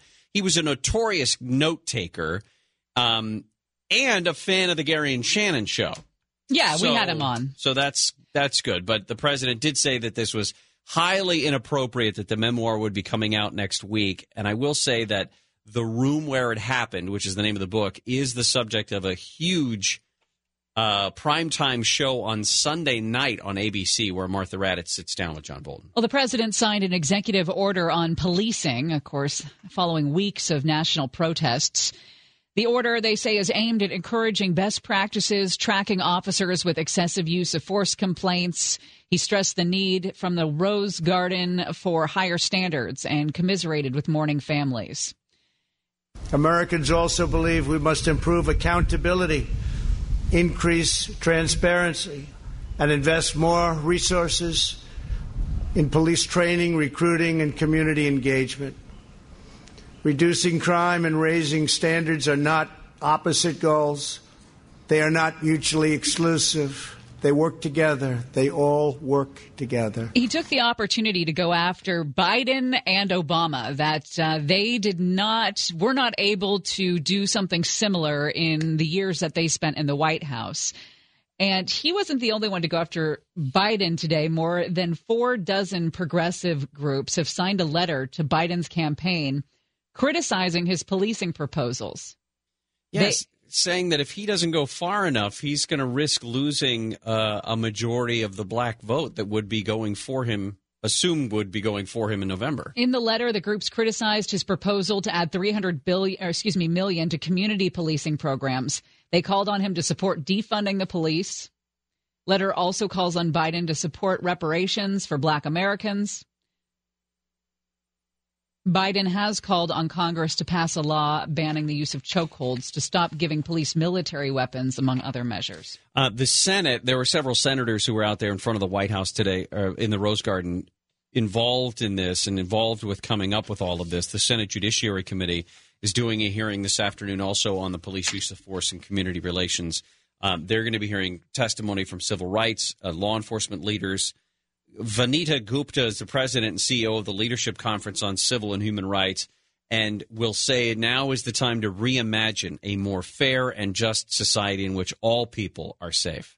She says that this nationwide outcry is anything but a reaction to one isolated incident or the misconduct of a few bad apples. The outcry is a response to other horrific killings of black people by police. So uh, that's going on today as well as the Senate Republicans come up with their own version of uh, a police reform bill. Now, uh, here's an interesting issue. Ben Carson has chimed in on the potential of the president and his attitude towards athletes kneeling during the national anthem. Ben Carson stands out only because he's the only African American member of the, the president's cabinet. Said that he is going to work with the president on the issues of athletes taking a knee during the national anthem. And although the president has come out and I mean, even in the last week, has uh, tweeted that he wouldn't watch the NFL if people kneel during the national anthem, that he's not going to watch soccer if they kneel during the national anthem. And Ben Carson says he believes that the president will come around, or uh, the term that he used, he will get there on athletes kneeling. He was asked on a radio show if uh, he might persuade the president not to be upset. And he says, I don't think he has manifested as much animosity in that region lately, and I think we just continue to work with him. He'll get there. He didn't uh, elaborate any further than that, but said that he believes, Ben Carson believes, that players are protesting police brutality. They're not doing, they're not kneeling during the national anthem in an attempt to disrespect the flag.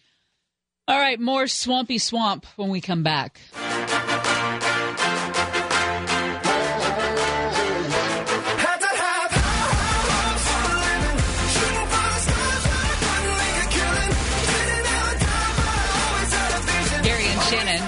KFI AM 640 live everywhere on the iHeartRadio app. Hey, you want some good news? Yes. A widely available drug is showing promise of treating the most seriously ill COVID patients.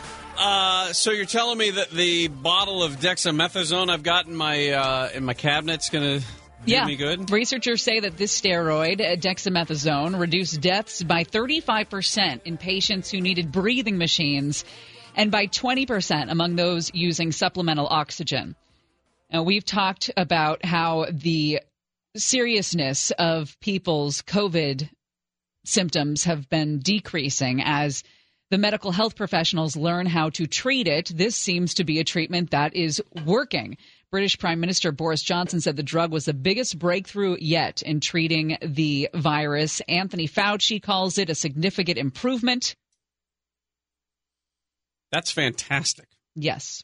Uh, it's not the end, but it is fantastic. The death toll now exceeds the number of American service members who died in World War One.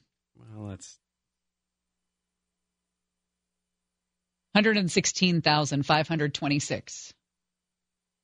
Uh, the shutdowns that we've seen because of coronavirus have prompted, of course, the government to come out with the paycheck protection program and small business loans, et cetera, in terms of trying to make sure that those companies that they force to shut down can survive, hopefully. At least four members of Congress reaped benefits from the paycheck protection program. It's a bipartisan group of lawmakers. They acknowledge that they have close ties to the companies that receive loans from the program that they voted in, businesses that are either run by their families or employ a, a spouse, perhaps. Republicans on the list uh, Congressman Roger Williams of Texas, a businessman who owns auto dealerships, body shops, and car washes. Vicky Hartzler of Missouri, whose family owns multiple tickle farms and No, equipment. no, no, no. Uh, Oh, just farms. yeah, just farms. Uh, across the Midwest. Uh, Democrats on the list Congresswoman Susie Lee of Nevada. Her husband's the CEO of a casino developer. And then uh, Congresswoman Debbie Mar- M- Mucarsel of uh, Florida, Mucarsel-Powell of Florida. Her husband is an executive at a restaurant chain that has since returned the loan. Um, the idea that uh, politicians uh, that are on your team are good people and the politicians that are on the Mm. other team are bad people. They all suck. They As, as all Layla suck. would say, They all- people, people suck. I thought about it. I said if I went to a doctor, I could probably have a doctor say that I'm, you know, facing a temporary pessimism.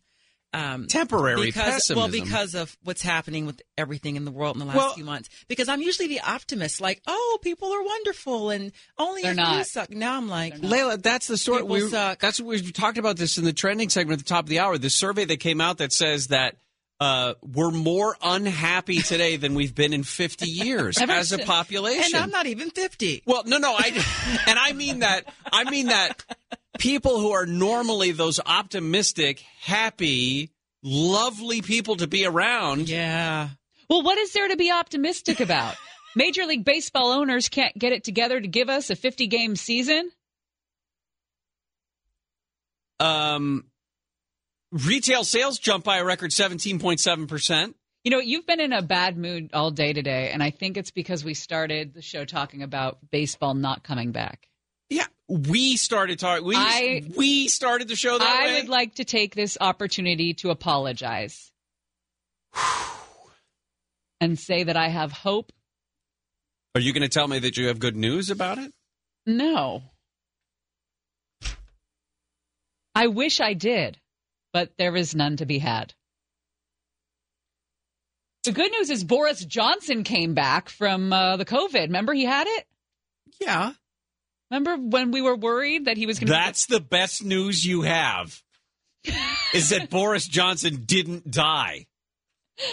That's really we are unhappy, aren't we? Uh, yeah, I don't have. I wanna know who's I'm looking over here in the good news file, and there's just crumbs. Slim Pickens. Yeah. huh? I want to know who's the 14% of Americans who, who say they are very happy right now. Yeah. Wait. Let's think. Who is benefiting from this? Uh, Mm, introverts, okay. people who don't like other people, people who don't like to do other things.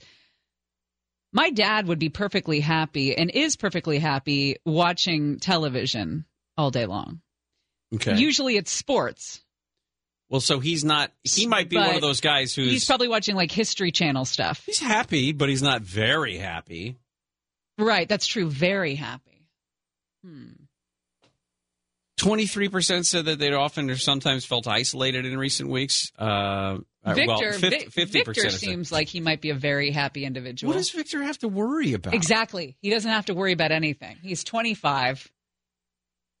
His family just bought a smoker so he can make a brisket for his birthday. And uh, would you say you're very happy right now? Yeah. Oh, so he's See, one of the I think- 14%. yeah. Uh, there are a lot of very happy people. Think people. of all those dudes that just want to play video games all night.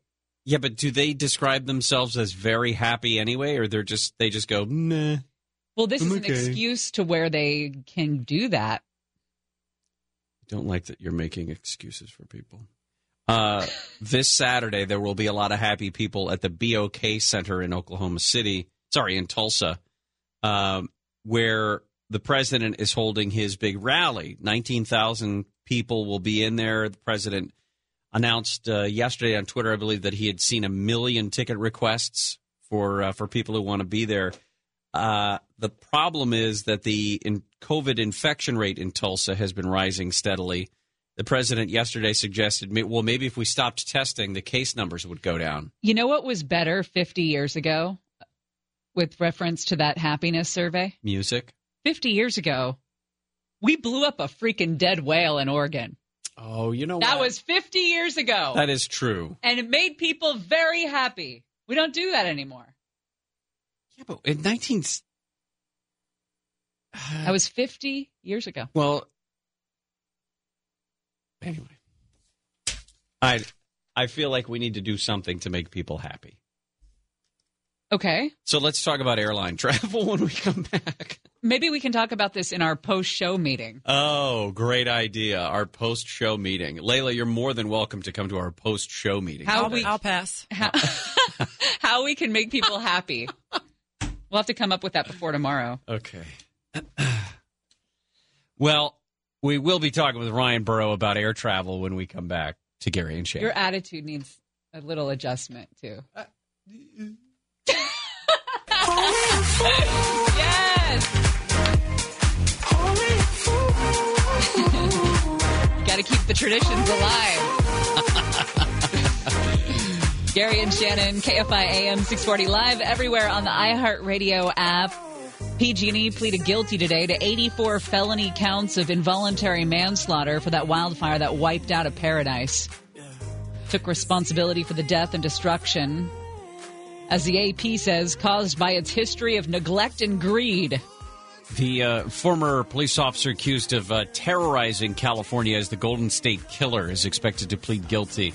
We got more details about the plea deal that would put Joseph James DeAngelo in jail for the rest of his life. They said that there could be uh, as many as almost 90 charges that he would plead guilty to when he goes to a courtroom back, uh, let's see, June 29th. The Vans U.S. Open of Surfing has been canceled for the year because of the COVID. Happens every July. I said it'll be back in 2021. Well, one of the stories that we've talked about is uh, air travel, and over the last couple of months, it saw a massive, massive drop to the point where there were one, two, three percent uh, of the normal travel levels going on. It started to bounce back a bit, but there's going to be some issues when it comes to wearing face masks. Who's wearing them? Who doesn't? And what happens if you don't? Ryan Burrow is covering the story, joins us now. Ryan, it seems like everyone that uh, Gary and I have spoken with that has flown has said that everyone on board has been wearing a mask, but apparently that's going by the wayside. Well, they want everyone to wear a mask, um, but they're nervous that people will stop wearing masks or they'll try to enter these flights without masks. We're going to see more and more people flying. I mean, that's just the way it is. And as states loosen up their restrictions, uh, people are going to feel more comfortable getting into a big metal tube and flying with other people. Um, some people, it's going to take a little longer for them to get comfortable with that situation.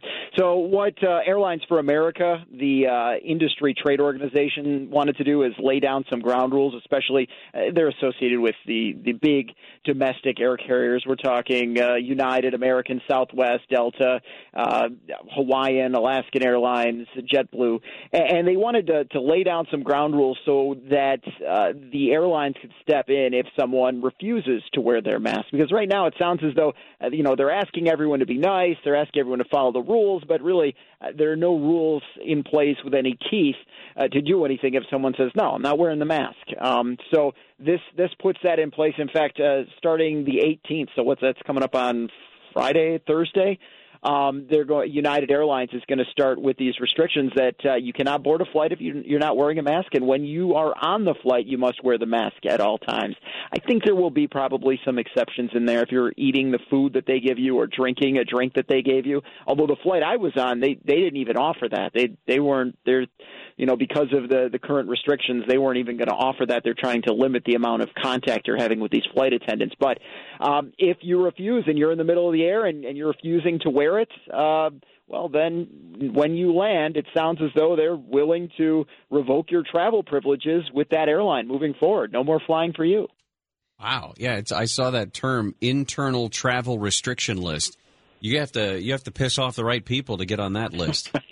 Because I mean, Right, exactly. Because airlines would love to take your money, Right. Uh, and it's I mean, the idea that you would be able to do something behavior wise that would prevent you from flying on that airline is pretty specific. Now, is there? Uh, uh, you mentioned this. I mean, that this is the Airlines for America, this trade organization, uh, industry organization. Is there a discrepancy between these airlines? I mean, because it sounds like it sounds like what you're saying is they already have very similar policies when it comes to this.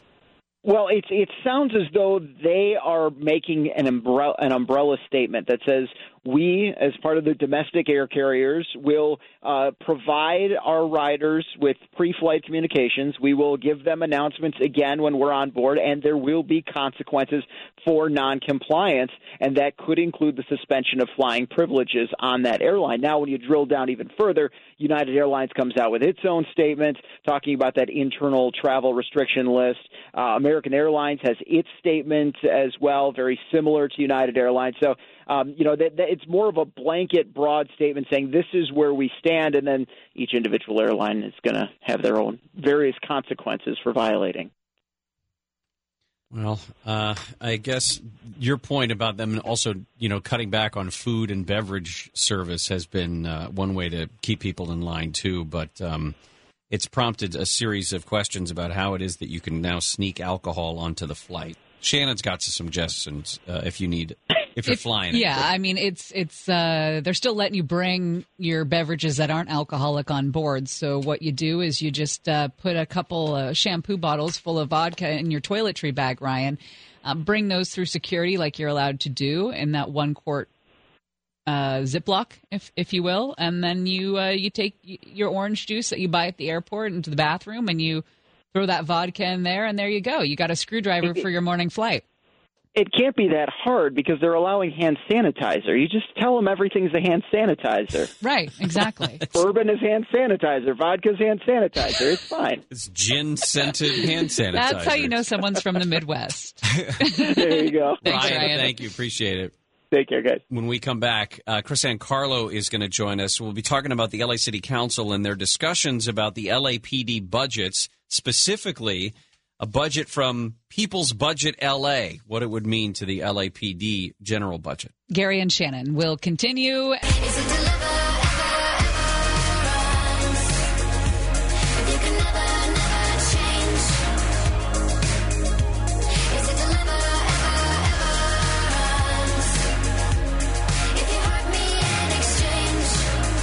The Pro Bowl is going to be in Vegas in January, allegedly. As Golden Tate tweeted, so the NFL Pro Bowl will be in Vegas, huh? They better have the game literally the day the players land. That's good.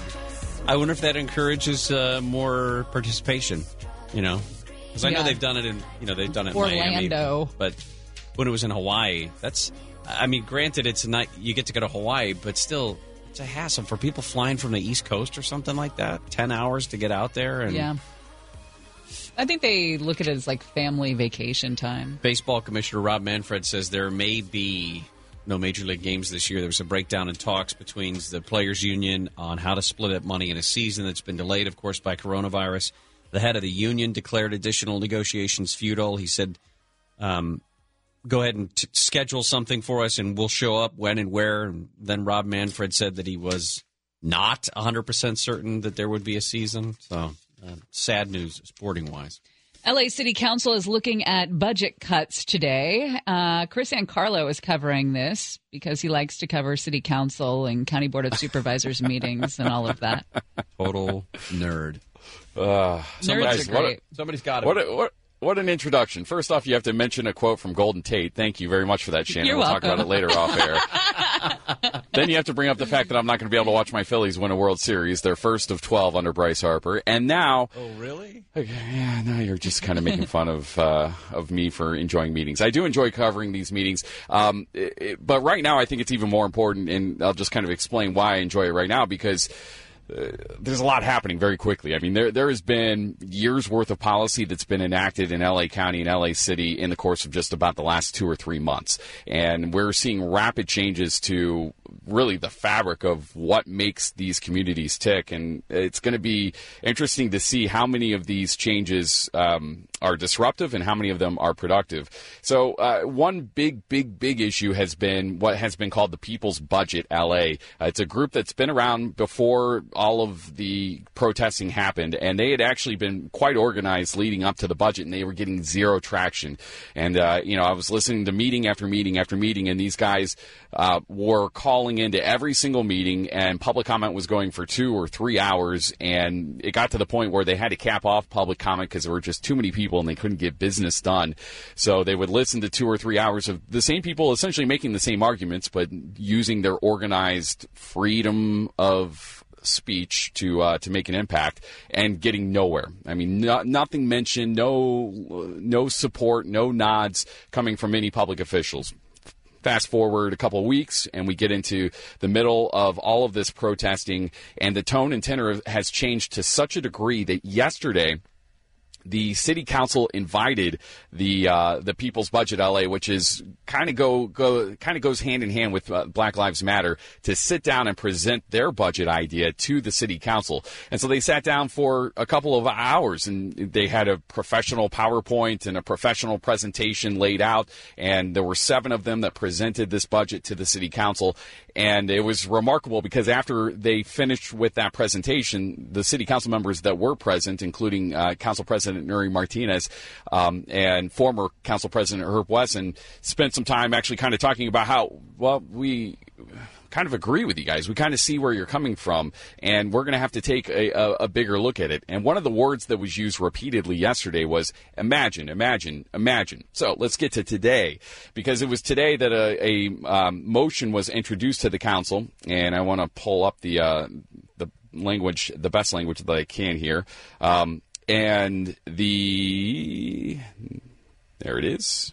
I apologize. This is live radio, and I'm screwing everything up. Uh, so I blame they, uh, and her Golden. Tate comment. threw threw everything off because suddenly he couldn't catch after he gets all the money. So. Uh,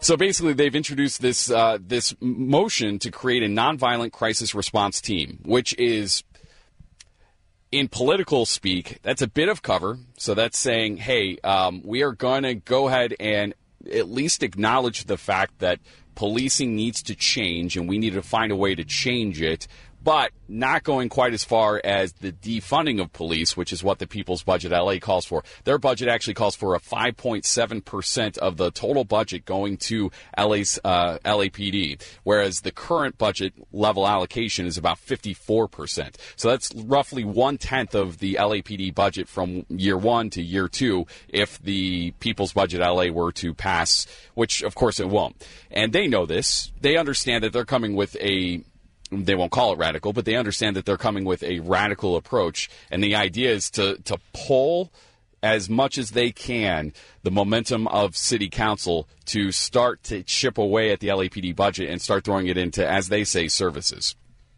And Herb Wesson coming forth with a uh, a new proposal today. Yeah, well, the the proposal is that nonviolent crisis response, but also saying that he is kind of on, he's in favor of the people's budget. Yeah. Uh, I have reached out to his office, so I'm expecting to hear back from him in the next hour or so because the council meeting just wrapped up. Uh, they're actually in, in closed session right now. Uh, so after closed session, I'm I'm hoping to get him on the horn and just kind of talk a little bit about what he's introduced today and, and what it is that uh, he wants to move forward with because that's I mean he, we have to understand he's also running for office. You know, this is against the political drop, backdrop as well. He's not running for city council again. He's termed out, so he's actually running for the LA County Board of Supervisors, which is of course an incredibly powerful seat. He's going after Mark Ridley Thomas's seat, who by the way is running for LA City Council because he's been termed out. So the uh, the language that's being used here, I think, is is important to look at and, and parse, but also understand it against this broader political backdrop. Um, in the event that we get to the point of public comment, I know that there were talking about, uh, you know, 24,000 respondents showed overwhelming support, uh, support for, as you've mentioned, funding more mental health and wellness services, housing, public health care. Is there anybody who is at least making any sort of noise about, hey, we need to make sure that policing stays funded, that we do not defund the police, that we do invest in those other services, but that we keep the LAPD alive? Not in that language, and I, I, want to be careful in how I say this because there there certainly are people out there who are saying that silently. Like we're not hearing that out loud because I think that there are some folks who do feel that way, but are afraid of being branded as against the broader movement that's happening on the streets, right? And so they don't want to damage either because they're a politician, their political standing, or because they're a public figure, a business person, whatever. They don't want to damage their persona. Um, and so you do hear those sorts of calls. Here's the problem with those calls, though, is that if you were to do that, where do you get the money? Because the LAPD eats up 54 and uh, eats up is a bad. I, I'm not trying to take a side one way or the other. The LAPD, just looking at it, has 54% of the budget of the city budget, and if you want to do these other things, then you have to raise more money because the money just isn't there. They've already maxed out, according to the politicians and also according to the activists, the money's already been maxed out for all of these other services. And so the challenge would be then, okay, we've got to find more money. For example, today, one of the initiatives that, that has come up and that was debated was putting a vacancy tax on the ballot coming up in November. Um, and the it was basically a preliminary vote to have the city attorney put language together, blah, blah, blah. But they have to decide on this before June 19th. Otherwise, it won't happen. So you could see a vacancy tax, which basically charges commercial property owners for keeping units open. And that would have a double edged um, benefit of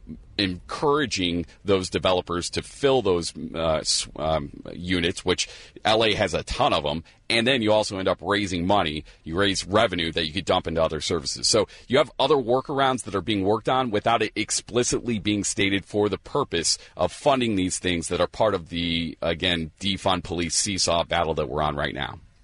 Well, someone's got to be a nerd, and gosh darn it, we're glad you're our nerd. Thanks, Kris Ankarlo. I, I mean, why does he have to go to the Giants too? he had that clutch catch a- in the wild card a- game, though. Such such a slap in the face because you know it's like it's not. I mean, I guess he could have gone to the Cowboys. That would have been even worse. I mean, that that's horrible. But the good news is that we're going to have he Mike was only Trout there and for Bryce like Harper. half a season or something. I, I, it's enough for me because we spent way too much money on him, and it cost us that season. I know you got to go, but let No, me wait, just wait. say He I can't the wait. wild card Mike game Trout for you. and Bryce Harper, what? Mike Trout and Bryce Harper in the defensive backfield this upcoming season for the Philadelphia Eagles. They're both diehard Eagle. Well, uh, Bryce that's- Harper said this much yesterday on uh, social media. Oh wow! Yeah, no, he wants to suit up. And I, I initially I was like, oh, he'd be a good receiver, but I think. I mean, you talk about center fielders, right? A g- good, you know, free safety back there. Uh, it could, it could be an interesting duo. I, I and What- how the, big is the he? Eagles need that kind of help.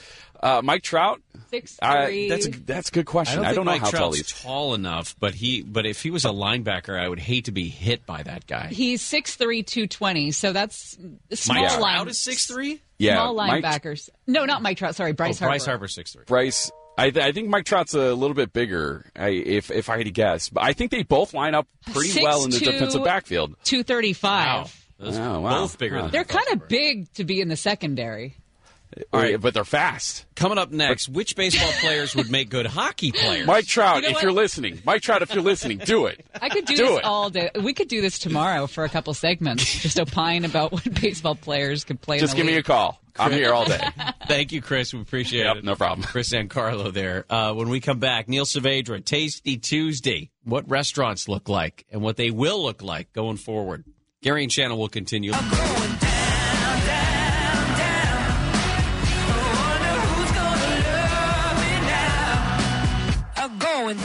Gary and Shannon, KFI AM 640 live everywhere on the iHeartRadio app. The president signed an executive order today on policing following weeks of protests. This is uh, to encourage best practices, uh, tracking officers with excessive use of force complaints, also tying a, a ban on chokeholds to federal funding. Uh, Senate Republicans are also going to unveil a package of policing proposals.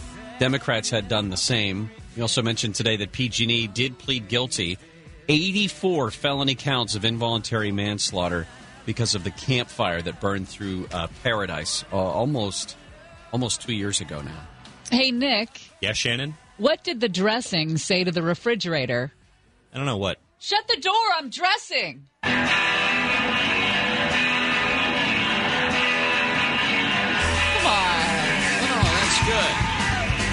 It was better would've than some of them. I would have used ma- mayonnaise instead of saying the punchline Yeah. first. But Or that's what did the ranch say to the? Yeah. Well, you guys aren't the jokesters, all right? You're right. You're right. That- that Neil, she put us in our place. Yeah, I feel I feel put in in a place. Uh, we were just talking with uh, former Nick, the old producer that we used to have on our show, old Nick, uh, current Oscar, about uh, going to restaurants. And uh, I was out at a restaurant Friday night with my wife. She's a woman I live with. And we had an actual dinner in a place prepared by somebody, not us. Whoa. Was it the first time? Well, because you picked up food. I've picked the- up food, yeah, all kinds of times. But I mean, but that's different. And there's I just feel like it's such a hassle now still to go to a restaurant that Mm-mm. I, I'd rather do the takeout. It was not a hassle. I'll tell you this. We were able to walk in, uh, or I, I walked into like the entryway because there's a big sign that says no entry without a mask. And I poked my head in without putting my damn mask on. And I said, I have a reservation for 7.30 and it's outside. And she goes, I'll be right there. And she came outside and we sat outside and had our dinner. Do you have to keep your mask on outside? No. Okay. No, I didn't. In fact, when I never, inside. I never put it on uh, when I was walking to the restaurant. But, Yeah. but sit outside, no mask. You know, the only thing I can think of right now, and I'm not sure why this is in my head, but let's say you went out to dinner this weekend with your lovely wife, and like three guys were sitting, you know, making, you know, Googling. Uh, uh, is that what you do? No, you ogle. Maybe you. Uh, one of the waitresses, Uh-huh. and you had to confront them with a mask on in your bird shirt, six feet away from the table. How do you pull that off? Yeah, how do you get Wow, into an that's a good altercation with guys that have dirty mouths? Yeah. Well, I would say this. Um, that's so funny that you bring that up because uh, it was just an arrowhead over the weekend. Um, I would not have been close enough to them in the first place to Ah. have heard their conversations because of the separation. So, So what you're saying is that the new COVID rules might cause an uptick in Me Too situations Mm. Because no, the, that the good guy isn't close enough to the bad guy to hear it or to confront them. How is this affecting your vigilante justice? Yeah. and you can't do the lean. You can't do the grab the e- edge of the table No. and do the lean in because like, at that hey, point you're too close. yeah, I'm going to rip this table off and kick kick all three of your asses, but I'm I'm showing restraint. It doesn't work from six feet away. Mm-mm. I mean, I would say I, I would say it doesn't work with a bird shirt and like a pomegranate martini or whatever you had. It was uh, a pomegranate margarita. Okay. I'll have you Okay. know, and I'm here Yeah. to kick. I'm here to drink pomegranate margaritas and kick some ass, and my glass is empty. Yeah, it's best to if you're going to get in a fight, have a drink that doesn't end in an A. It just is a rule of mine. It's just a rule of mine. That's a All right. Well. That's just a rule. Now you tell me. Now you tell me. Yeah. Otherwise, go get a shot before you walk over to the table. Hey, can I get uh, something neat? Just anything brown, and uh, thanks. Hey, what, so one of the one of the things is, you know, this is the way food is going to be served now. Is you know, outside is going to be a huge deal, and it's probably going to be a lifesaver, although not necessarily what's going to make anybody succeed. It's going to keep these restaurants open. But the the one key that I saw was ordering online menus that are online ordering that you can do online all of that stuff from your table Yeah, electronic menus are going to become huge, and they probably should have a long time ago. The only bummer is really you're looking at a, uh, a multifaceted experience, right? You're looking for good food and good drinks and all of those things. So you get one one piece is knocked down because I don't think the bars are open. They could probably still serve alcohol to you at the table, but the bar is not where you can sit there. And and then the the last thing is the ambiance and the social experience. And man, they're trying to find that balance. The outdoor seating is huge. Some are even getting rid of their um, uh, parking lots in favor of bringing tables outside um, so that people will have a place to sit that is that feels more comfortable. Um, I would also suggest stay out of the pathway of the air conditioner. Uh, there's been some studies done at people th- uh, from people that have gotten sick with COVID from um, being out at restaurants, and it followed the path of the air conditioner, and the people on either side of the the stream um, did not get sick. So. Uh, whether they're going to continue those kinds of studies, who knows? Outdoors, I think, is premium. Um, and I think that's the smartest way to go for now. It's going to make people comfortable.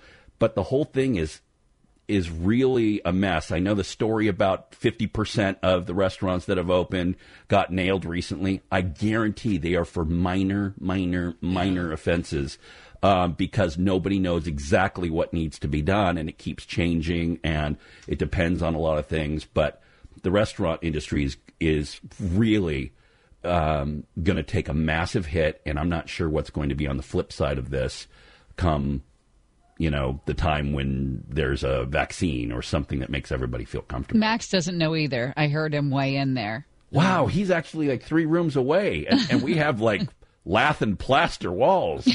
Hawkeye. Uh, I wanted to talk to you about uh, hashtag Black Lives Matter and food brands taking to social media to support the movement and what that really uh, means. Sure.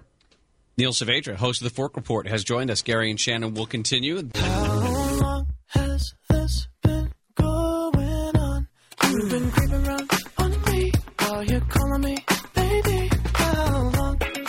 Shannon, KFI AM 640, live everywhere on the iHeartRadio app. Neil Saavedra, host of the Fork Report, has joined us. Neil, we've seen a lot of uh, a lot of companies, not exclusively clothing companies or uh, shipping companies, but all kinds of companies, including food brands, that have uh, tweeted hashtag uh, hashtag Black Lives Matter.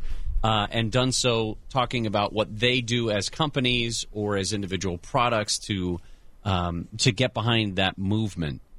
Does does a company like Gushers have to do that? I'm looking at the tweet here from Gushers. Gushers wouldn't be Gushers without our, the black community and your voices. Yeah, that's a that's a tough one. Okay, first and foremost, let me clarify. You know, I other than supporting Black Lives Matter, I don't. I am not a voice for them or anything. I'm strictly looking at history and food companies and and a change in what they're doing. So I, I want to obviously make that clear. The the thing is, there's a couple steps that need to be done and a couple of chants that you hear. And one of those uh, uh, would be say their name. Remember the names, the per, the people. Um, George Floyd and Ahmaud uh, Arbery and uh, uh, Breonna Taylor, all these names, right? So remember these names is a powerful thing to say, hey, we recognize this, we stand by this. To have your company say, um, we stand by this, I think is a powerful thing because that is really, really out of the norm. However, everyone, iHeartMedia, everyone that is in support of this movement that is not political, that is a human issue, has to look inside too.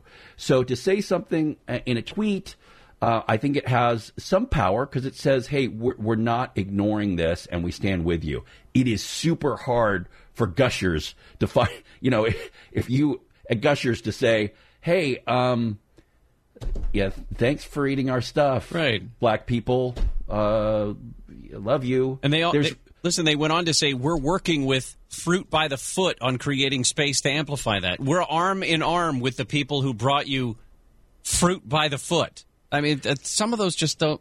it's hard to say because uh, everyone wants to, to say first and foremost we're listening we're standing by you and we're ready for change but that's that's not this part. It's not where we're at yet. What ends up happening is you have a lot of intensity, and this is from you know the Me Too movement uh, on. The uh, there is, uh, although that's you know a smaller part when you look back at the history of uh, and really not only slavery but the treatment after slavery. Um, that there's power in those that imagery and understanding these things, and to say, "Hey, I'm present," is great. However, systematic change means all systems should be looking at themselves.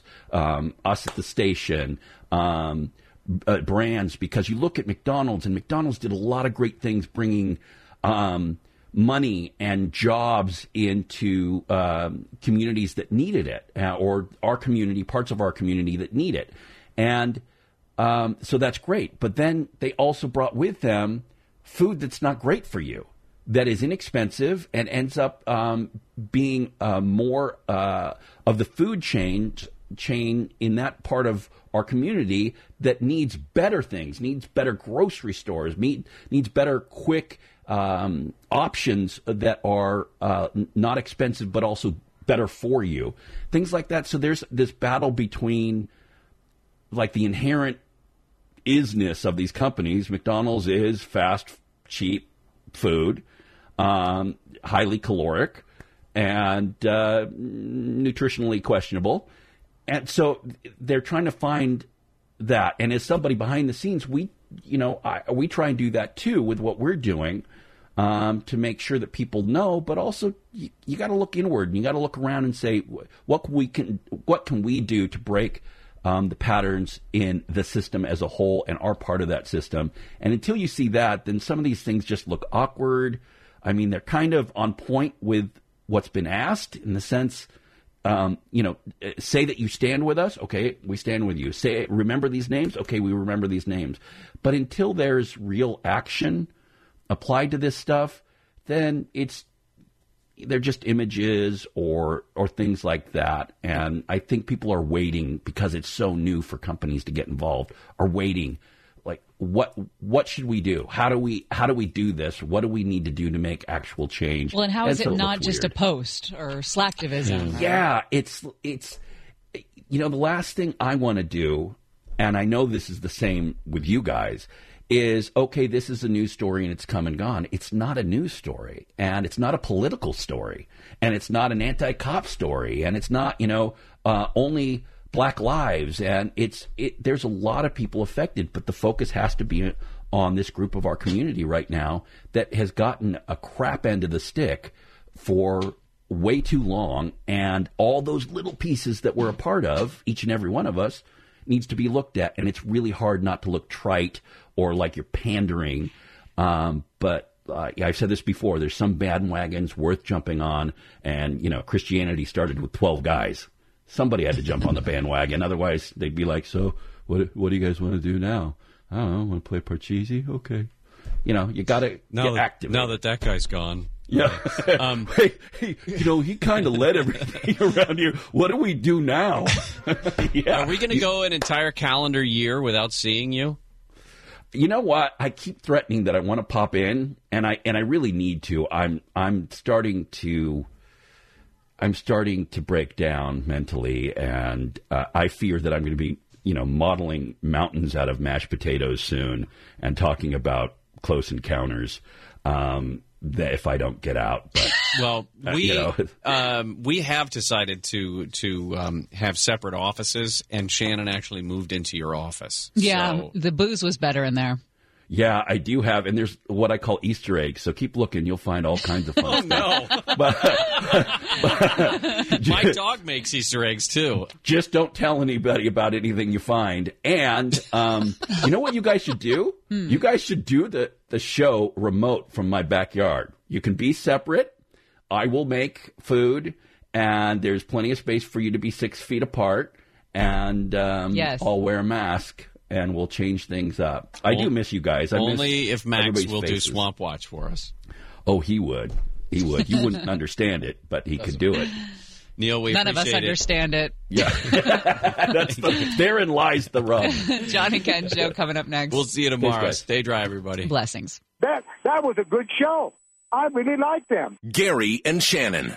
Farmers and Distillers Dining Room and Patio are now open and accepting reservations. They're following all the government guidelines so you can choose to dine out safely or if you want to stay in, they've got you covered. You can order for curbside pickup or delivery online at farmersanddistillers.com. They're also still offering a robust one-stop shop founding farmers market and grocery for all your daily grocery needs. Offerings include fresh produce, a prepared foods market, full bakery, butcher and deli, house churned ice cream, house roasted coffee, wine, beer, and more. Visit foundingfarmersmarket.com to order. Same day delivery available.